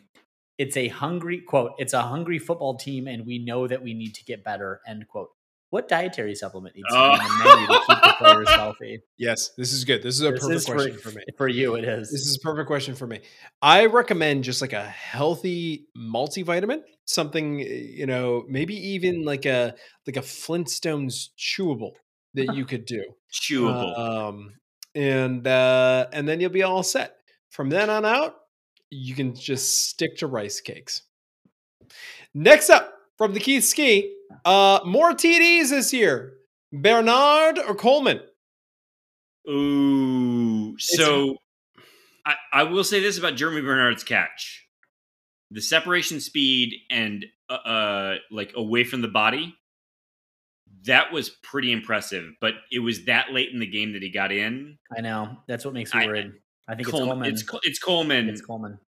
It's And also Coleman, Coleman's ability to just you toss it up to him. That's going to be very valuable. in the red Especially if Thorne Coleman can't had fucking at least two catches that were like sorry plum but like two catches that were like uh, i'm just bigger than you bro And that's Like- the point. And that's the overthrown point. If, sorry. Thor- if Thorne can't get his shit together, then God, Coleman's the only guy you got who can apparently make superhuman catches. Which i mean he he made tom izzo proud with his ability to box out in that moment But this next question from the Keith Ski is the important question of the night. no no no plum you like burger is it a peyton thornton hotcat burger Ooh, it's not an olive burger from my favorite, the peanut barrel. I don't know. I'm I am warm. I'm not even lukewarm. I'm warm on Berger. He had let me right, come on let's do this right who are you warmer on are you warmer on broussard or Yeah. Berger I'm warmer on Broussard. I, I but I said that Whoa! I'm much That- warmer on Broussard. Yeah, be, Hmm. be- because I again, I mean, listen, I know you can't. So Berger got that 60 yard run, or Can't take it away from him. You can't take it away from him. So I get that. I get that. But, but, you know, you you get rid of the extremes when you're doing statistical analysis. You get rid of the noise because they're not consistent, and you look at consistent performances. And Broussard's consistency in this game was better than Berger's. So if I'm wrong, Berger will prove me wrong, and I can't wait to be wrong, which is why I'm warm on him. But I am warmer on Broussard. Speaking of people that are warm on things, Carl, you do too much, bro asks, What even is a competent kicker and why is my default white guy voice plum now? First, Carl, you're welcome. This is a Mm. people like this voice. These People The- like the- this the- voice. The message People- boards in particular love this voice. Yeah.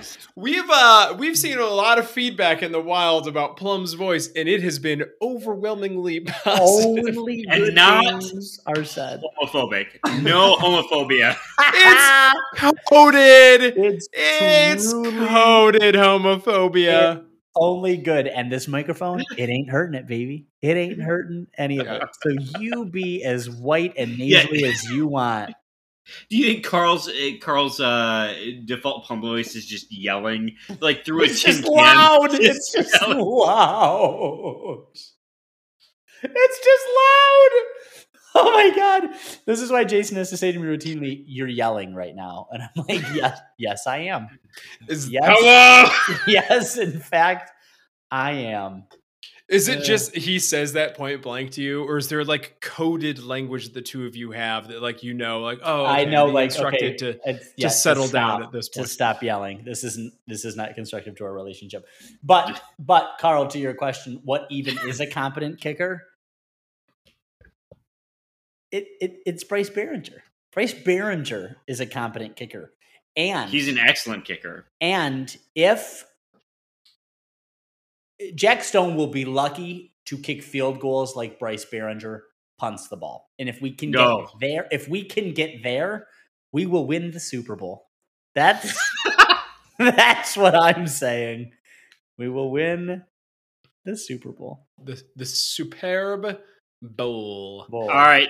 Next up is Thomas Zambiasi, who asks The foundation of this team looks solid, but is the slow start on offense cause for concern going forward?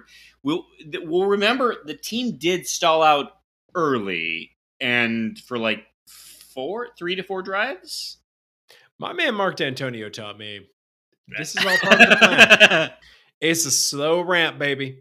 Uh, you're gonna have some of these games. You don't worry about it, okay? Don't you worry your head. The injuries are concerning, but slow starts I- happen. also, I think I think if Payton Thorne hits his first pass play of the game, first play of the game, a tight end screen, that maybe this game feels a little bit different. Different. Uh, Yep. But next up, I think is the best question maybe we have all day. What would win, the indomitable human spirit or the 18 or 19 football seasons? Well, we lived this. we did live this, and it crushed me. Yeah, and my spirit did not. Though we did podcast through one of them. Which is to say, the indomitable Weekly. human spirit is what won. Oh man, the fact that we're still here and we saw other podcasts go down. We did. We did. We took joy. Now that we're far enough out, I think we can say we took joy in stepping over those corpses. It was private and it was tasteful, but we We had a we ceremony. we privately celebrated every dead podcast that we just sort of crawled over over that 2019 season. Dear listener, just know I didn't join this podcast until 2020. And then to make things worse, I am not to be besmirched. In to make things worse, to make us truly evil, we invited some of those people onto our Oh podcast no. to steal their power as we grew stronger, as we ate their corpse. Oh my and now look at us. Look at us. Oh wow, I can't believe you said that out loud. Good- but good it's true. Good for him. Next All up is John Hubbard. Plum, read it off. Jonesy, what do you make of the flea flickers on Friday? Should we just move on from this team and look to next year? Oh, I'm sorry. I what do you mean- make of the lack of flea flickers? Sorry, I Yeah, Lack of flea flickers. We saw no flea flickers that I was Zero. aware of. Not Honestly, Plum, you you wrote it better because it was more brief. It was brevity is the soul of wet. Uh, uh wit, wet. not wet, not of wet. of wet wit. Yeah, you would have no idea what the soul. Wet of Whitman. is. Wet, well, Whitman. Um, That's what I've been told. Anyway, John. Uh, yep, it's over. No, It's over. It's over. All So. I'm not answering. Great, great, cool, Great, cool, cool. great. Uh, Well- next up, re Scott Frost and James Franklin choking when the game is on the line. Wait, James Franklin won the game. Uh, Since when is when was the pot into kink shaming? Well, we've been consistently into kink shaming when those kinks don't align with our own. Uh, we we're we're largely pro kink, uh, anti choke kink. True. We're not Well, pro. We're not. I think our choking. problem is that uh, they're doing it so publicly. When you yes. your Yes, it's entire fan base- Yes. when when you make your entire fan base a participant in your choking kink, that's when it becomes a problem. If I Scott think- Frost wants to do that privately, God bless him. it's because God Scott bless Frost him. and James imagine how red that face gets. I hope it. I Scott. I hope it formative redness. continues to be legal in Nebraska, though I question whether that will It be won't the be for long. case. It won't No. be for long. Um, but I will point out that despite his best efforts, James Franklin So did not choke. wait, hold on. Let's real quick. I'm sorry. Nebraska played uh, uh Nebraska football. I have score. no idea. Southern what they did. North Post- Dakota at Hoople. Yeah, so they played North Dakota. Uh, they played This North Dakota. guy. this guy. I believe it was tied into the half, and they won 38 17 against North Dakota. Not North Dakota State, mind you, uh, but North Dakota. Uh, so Scott Frost has his buyout cut in half come October. Do you think they fire him in October? Please. or the indignity no, of that would no. be beautiful.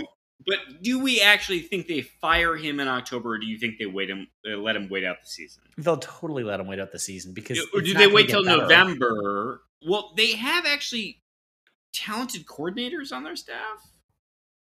It's actually Scott Frost. Scott Frost is the problem because you can't lose that many games by so few points. Sure. last year, Sure. And then also but- be bad this year without But- it being you. But he, but he's still the coach, right? And so that's where the athletic department has to take some responsibility for this. And so, yeah, I don't know. Frankly, doesn't really matter. But I can't wait to cons- to continue to watch it go downhill. All right, next up, Joe Ashworth. Uh, what did you see against Western that shows growth from last year? My comment is the secondary Yeah, and the pass. sure. fr- Frankly, the pass rush pass also. rushing. That's it. That- The defense was Well, better. the D, the D line was better. Yeah, I mean, I think the uh, just Windmon, Windmon. Hello, hello, sacks. Good but night. we don't. We don't trust it. Like a true Spartan, we don't trust it. We'll trust it at the end of the season when we can look back. And Yes, uh, Joe Ashworth, I think, anticipated this take because his second question is conversely, what did you see that looked like old bad habits that haven't been cleared up yet? Nothing. I, need multiple games. I actually I would point to Plum's bread and butter and special teams. Yeah. My concern is special teams, especially the inconsistency. How is that cleaned up? Oh, haven't been cleaned up. Has not been cleaned cleaned, up. Yeah, and I would also say to an extent. I mean, I don't know how you say this with really in line with the question, but like, uh, if the goal is that the quarterback improves markedly year over year, this first quarter didn't show me much to give me confidence that any of Payton's old bad habits had been cleaned up.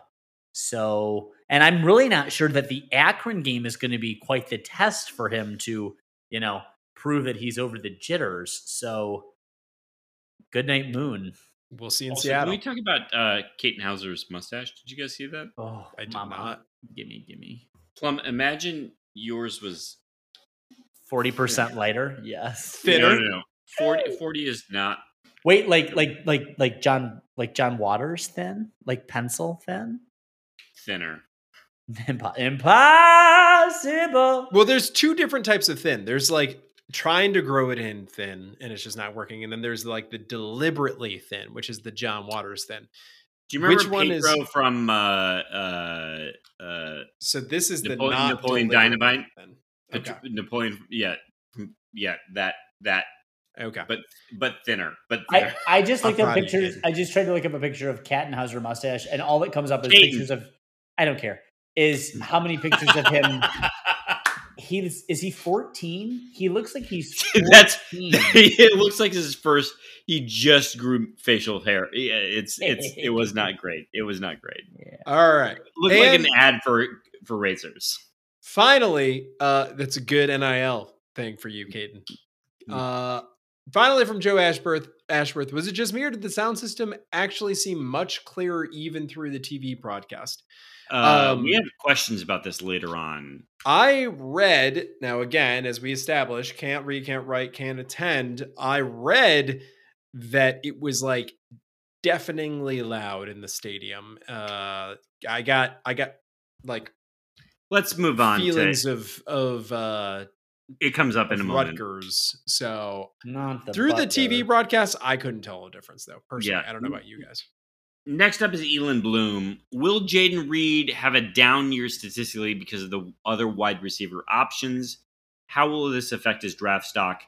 Uh, I think if he has a good year, it it doesn't need to be last year. He just needs to have a good year, Yeah. and the other receivers also have good years, and then a good draft, like a, a good combine.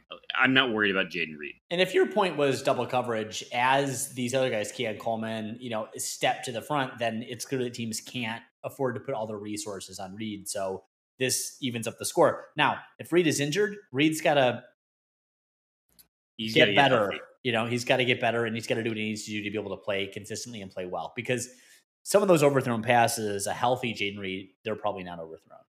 I Yeah. agree with Plum. I think the health is a bigger concern than the depth. Yep.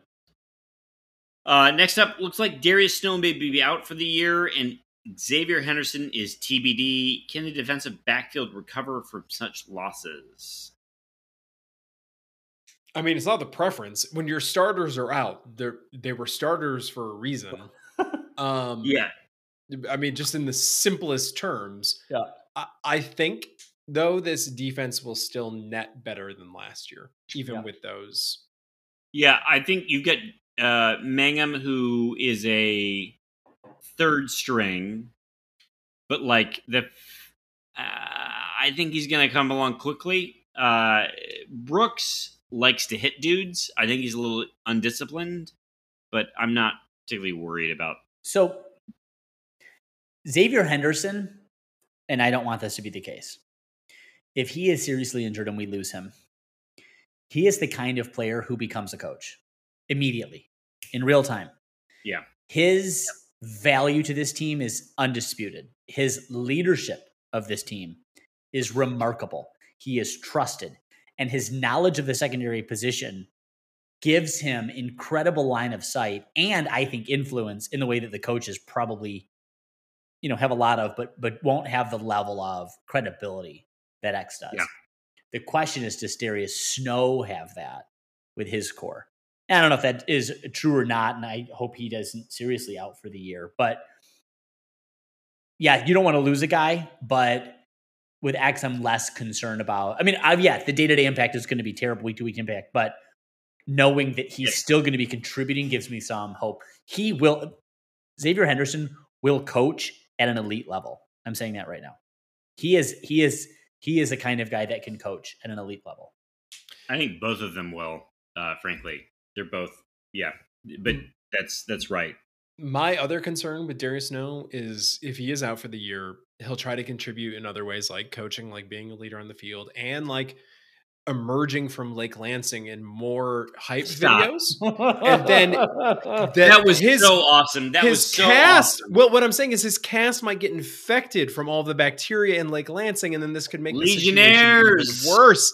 That's my concern in this whole situation. truly, Next up. truly gives a good clue of that he doesn't understand what Legionnaire's disease is. All right, next up and last up from Elin Bloom. If you were AD, would you appeal to the younger people in Spartan Spartan, Stadium with loud, mostly rap music, or defer to the older fans who have more money to donate, uh, who may have more money to donate? Uh, how would you balance the fan base needs and wants? This uh, is not a unique question. Uh, we got sent some DMs from the message boards about this. So The I low hanging fruit is to say Elon Bloom is an old man yelling at cloud here, but I think there's the thing. I think there's more to it than that. I think eh, part of the charm of college athletics is living in the past. living. in the- Yeah, certainly that. But it, I mean, it, it is like the band. It, it is like uh, you know the helmet shuffle. It's these types of things. It's uh 50-50 raffle. it's I Sure. I think I wasn't at this game. I can't speak to it. There's a folksiness that needs to remain that I I- appreciated even when I was a student. Yeah, no, and I and I I'm not going to decry rap music. I don't care what fucking music comes out. I'm not sure Mhm. that I loved all the music that they played when we were students there. Yeah. So, but the volume, that is where I would draw a line because no no one wants to be uncomfortable by volume. No one wants to have to be like, "Am- is this too loud? Like, Rutgers. well, but that's my point. Like, no one needs to be thinking, do I need to carry earplugs into the stadium because it's going to be so shockingly loud? I don't want to listen to any music at that volume. So that isn't necessary. And if they haven't figured that out yet, shame on them. Well, this was the first game with the new sound system, so that might be there might be something to that. But but but anyone that's in the fucking place can tell if your eardrums are bleeding because it's so innately loud and it's full to the gills. There's no extra room. There's not a single open seat Yeah. in the stadium, and it's that loud. It's never It's going to get better. Absorbing more sound. It's never going to get better than that. Turn the fucker. It's not hard. Just turn it down. I think it's possible that it's not just like one knob like on your home. No, no, no. Oh, no, no, no, no. One There- knob. There's one, one master knob, One, One knob, to rule them all. Yeah. I, I all right. I'm sorry. I, I was I was naive about that. I apologize. I I now I understand that it's just one just one master knob. stadium Yeah, volume it down. knob. Just one All right. knob. Um, but it, it, all right, Elon Limit is a little bit old man yelling at cloud. But uh, also, I'm with you, Plum. I've hated being at Rutgers for. That. I that. just don't. I don't think it has to be zero sum. I think you can It was If terrible. you can grow with the times. You can evolve. You can provide a stadium experience that caters to everybody. You got the warm up. You got the marching band. You got them at halftime. You got the drum corps. You're gonna do the helmet shuffle, and you can throw in some music that people like. You just don't have to make them go, you know, ballistic.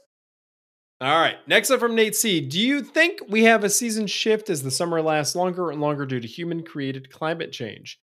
Do you think we'll have to move games inside? Do you know restaurants think misters and a few?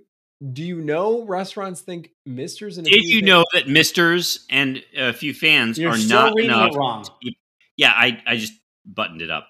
He was in LA, or uh, San Diego, I'm sorry, and it was 108 degrees, and Misters and a fans were not good enough for the 108 degrees. Oh, misters! They missed fans that blow mist at you. Yeah. Yes. Now I understand So- what he was saying. Yeah. Uh yeah, I think probably that a lot of stadiums are gonna have to move inside. If they still exist. Like, I don't know what you We want don't to say. a total global collapse. Is what There won't saying? be any. There won't be any Butger anymore. That's for damn sure. There's a there's a a, a chart where it's like we should do something about China, uh, climate change, and then it's like, oh, and then there's a fuck, and like we might be an op. Yeah, we're definitely an ope. Yeah. Uh, Tell you what, though, that's the beauty being in the Rust Belt. It was a nice, you know, Good 80, decision for us. Ah, 80 degree day. Here's the thing about climate change. I don't think anyone should rest on their laurels about where they are. Like, I don't know that any of us are safe. We got the fresh water here. Yeah, you're on got the the temperate climate. loser. But do Yeah. you? How long? Like, it, whatever. We don't need to have this conversation on the pod. Uh, I'm anyway, ready to up- join the Mad Max gang to protect our, our natural resources here. Plum and Next up is it. Tyrone Couch. How many sacks will Windmon have this year? Can he average three per week? Ooh. Yes, my kid's mom averages three sacks per week, but, Ow! but totally more difficult in a football I like how. Plum went full face palm, and I was like, "Get it." I'll, I'll celebrate her. Uh, I just well- love that he said he called her my kid's mom. That was that was just not what I was expecting. that's a nicer way to say it. Uh, ex partner. But yes, Uh, but yes, he can and he will average three per week. You've heard it here. Next up, and Walter Camp will appreciate it the entire he, time. very much Camp. so. Next up from Mr. Mr. Couch. Uh, my stepson is with his dad in Tuscaloosa right now. When I take him to MSU, how much happier will he be? I'm glad he started small. That's true. You want to ramp up. You want to ramp up. You do. Uh, cut your teeth. Tuscaloosa's it, double A ball at best. Tuscaloosa, uh, Tuscaloosa is uh, amateur hour. Amateur hour for sure. Yep. And last up from Tyrone Couch, is it wrong of me to think teachers that respond with adjectives when an adverb is appropriate are totally Mm. worthless? It explains your frickin' test scores, Sharon. For fuck's sakes. It's like the idiots that call numbers little and big. I need to be medicated, don't I? Yes, I'm going to chime in here. Uh, I, I could have used an example of this, uh, Mr. Couch. Um, I'm not. I'm not personally familiar with this. Yeah. So the general rule of thumb is uh, Tyrone and uh, and Greg that adjectives will make your sentences longer and less punchy. Right. So uh, use convince when you could have said convincing, or I'm sorry, instead of convincingly. Uh, the the general rule of thumb is that an a verb or an adjective will make your sentence stronger and punchier. You said And that, that backwards, it's yes, that's what you meant. I'm sorry. Yes, yes. Thank you. Adverbs make Uh, your, your shit longer. Yeah, and the uh, it's sort of it, the problem is that when you go to college, they're like, oh, instead of saying that a thousand oranges bloomed today or uh, were born today, you say the sun danced over the sky and blah blah blah blah blah, and then a thousand oranges. Like, quit burying the fucking lead. Just say it.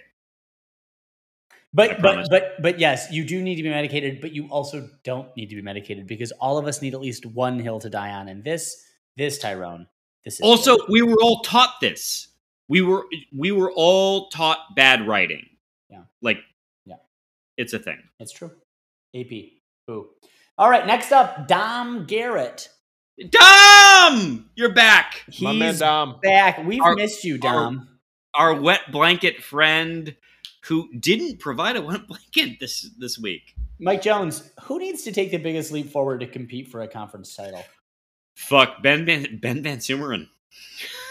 that like, I mean, tell me, tell me I'm wrong here. That it is would Darius Snow maybe? Be I would have gone with maybe like a Chester Kimbrough or something. Like I I don't know. Sure, that's fine. That I'll I'll take that too. But am I wrong for picking Ben Van Sumeren? I was going to say Illinois, but I misread the question.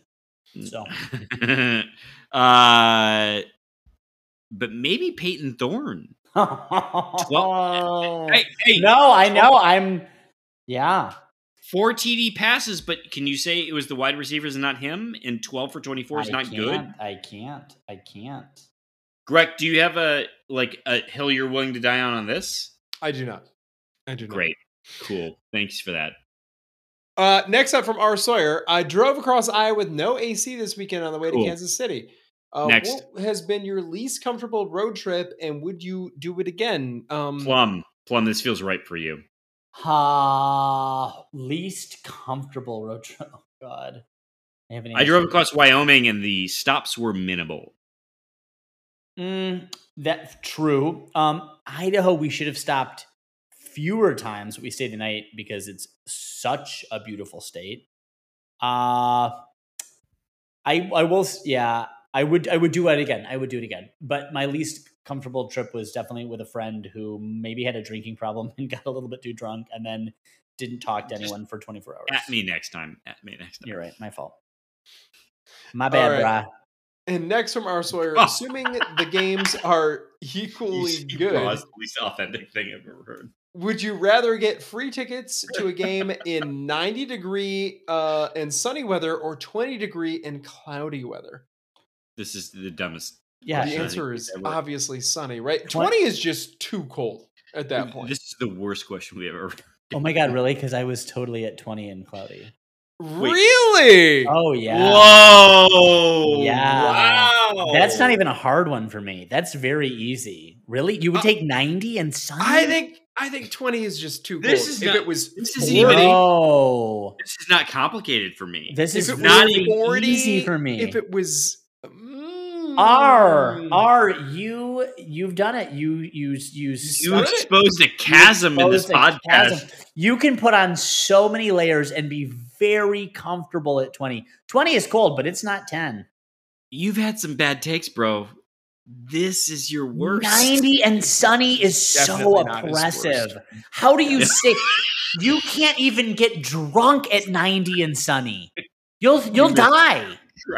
Yeah, I, I, I assume at ninety and sunny, you're taking breaks. You're going down to the concourse. You're you're walking around a little bit. I you're mean, I will say you can definitely go get a little uh, melting moments. Maybe maybe a couple melting moments. Mm, mm.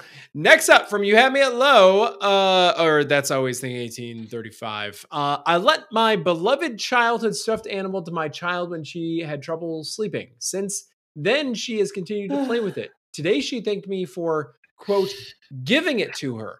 Is there any way that I can clarify that it is in fact still mine without being the worst parent? This is to Jonesy. Uh, It has to be. Yeah. I I have some questions about.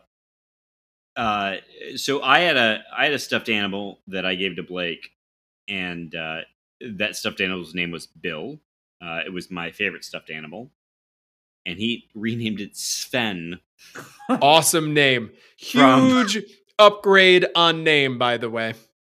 from Frozen, like the goddamn reindeer. It's it's a, a, a what's the what's the dog that has all the wrinkles on the uh, Like a face? bulldog or a No, pug? no, no, no. Uh, it's a, pug? a- a Chinese dog. Uh, Shih Tzu? yes, thank you. Like a Shih Tzu. It, it it's like a Shih Tzu looking looking dog.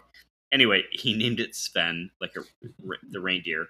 Anyway, uh, it's not mine, but the thing is that nothing would make me happier than for him to take it because I don't sleep with a goddamn stuffed animal And- anymore. And that so is move along. That's it. That's the answer. That's the answer. That's All right, sorry that took longer to ramp up to, but Next up, uh, you wake up in a parallel universe where everything is exactly the same except basketball and football do not exist. What two sports do you choose to take their places in popularity and economic dominance? You can't choose basketball or hockey, baseball or Malik- hockey. baseball or hockey. At Paul Alex can't pick soccer. Like, what does this mean? Like, there's just Yeah, there's no- nothing. This is our worst question. You can't pick any of the sports. Ge- gentlemen, I- gentlemen, gentlemen, we're all missing the most obvious answer here. curling. It's, it's it's water polo. It has to be water polo. It's always Swim and dive, and water polo and swim and dive. and swim and dive Uh, and curling. I- That's it. I'm going to take softball. Already a criminally underrated sport. Uh, cycling, uh, tennis. I guess people love Tennis. people love Mm. tennis. We get, we get bumped for Serena losing. We did, we did, and good, good for her. Goodbye, Serena. And then they in, they interviewed what's her name, the beater, and they were just like, "We're going to talk about Serena the entire time." And she was like, "I love this. This is great." You know what? Th- I it's don't like even Foster know. lawyer being interviewed after uh, losing Yeah, the it, it had it felt like that. There lot. was it was clearly from some idiot conservative rag, but there was some journalist who did like a whole basically a hit piece on Serena for being, I mean, objectively shitty a lot of the time to a lot of people over the course She's of a- her career. she's kind of a bad sport. Yeah, we don't talk and about it, but and and that, but that was and that was the thrust of his article is the media has given her a complete bite, just like they did Tiger, until it was okay to be mean to Tiger because he was driving drunk and crashing his car to shit and hitting his wife or whatever. So you know, I think like cheating. okay, She hit him, if I recall. Yeah. who hit whom? anyway, Anyway, continue. point no point being just and i was like i know what i'm reading i know this is just you know milk for the like yeah i don't like when women do things It's because she's black. but and also the same but but but and you know i think like there was at least one person where someone asked her like something about you know being so great at her thing and then her response was well i am serena williams and it was like oh god that's an un- unattractive answer so, I celebrate that. I celebrate it. In the same way that uh, when Jalen Berger was asked, would you have been offended if Mel kicked a field goal? And he said, yes. Yes, I would have. Well, good. And that is that kind of self reflection we do want to see, especially among him. Last up from You Had Me at IO with the.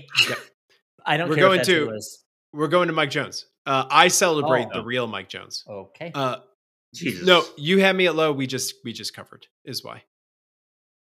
No, we didn't, but that's Nope. fine. Move on. But we can skip the last question from him if you want. This this went Oh, from I'm tight so- to I need to- loose. Oh. With the Big Ten getting bigger, each conference uh, team will play proportionally less of the conference. How can this be improved? Longer seasons, multiple shorter games on Saturdays, games with three or more teams at the same time.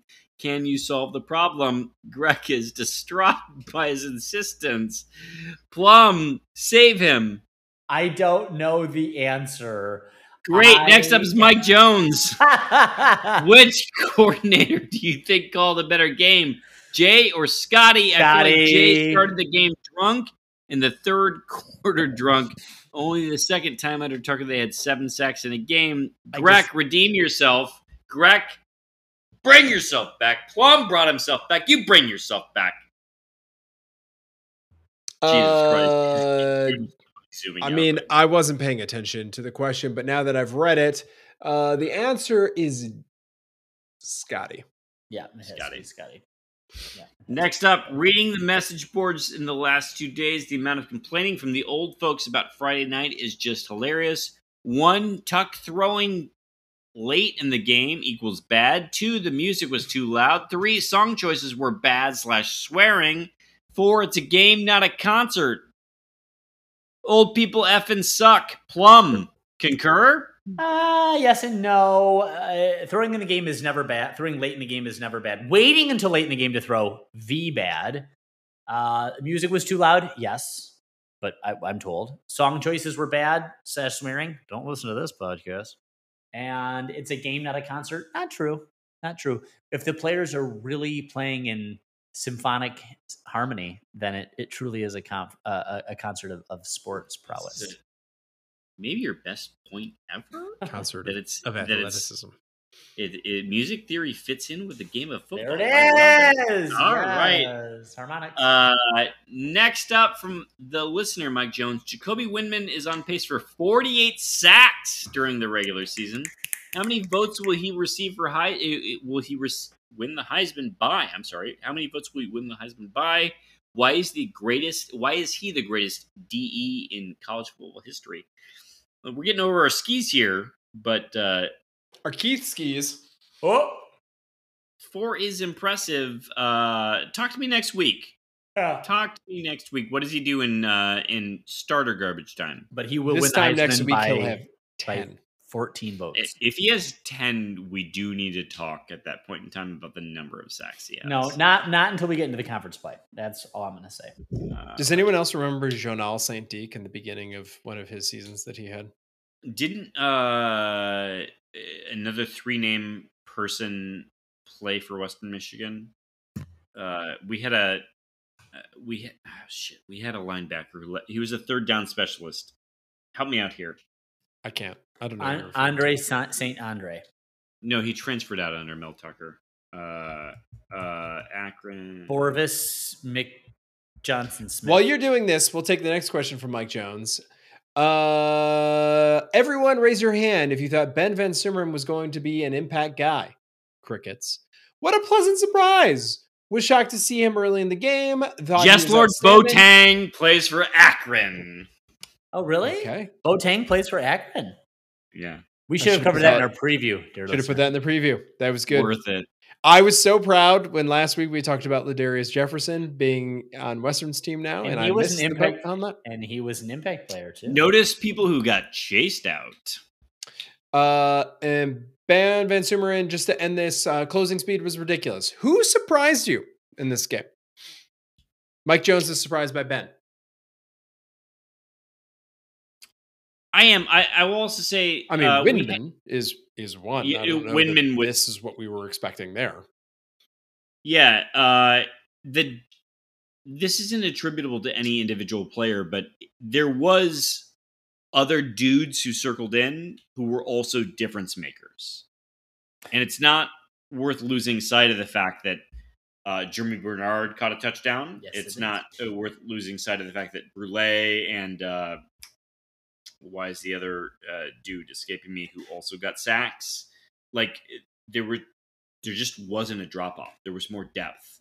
Yeah. And and that that shit matters season long. Now you Yeah. don't want this the injuries we had early, but Yep. You know who wasn't a difference maker this week? Jack Stone. Jack Stone. Not a difference maker. All right.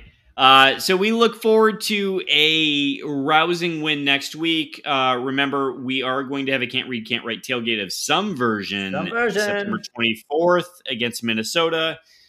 But, gentlemen, I think we leave this game hoping for a beating next week, and that will make us feel a little bit better. Uh, in the meantime, we're 1 0, baby. Go green. Go white. Go ahead. Team myself.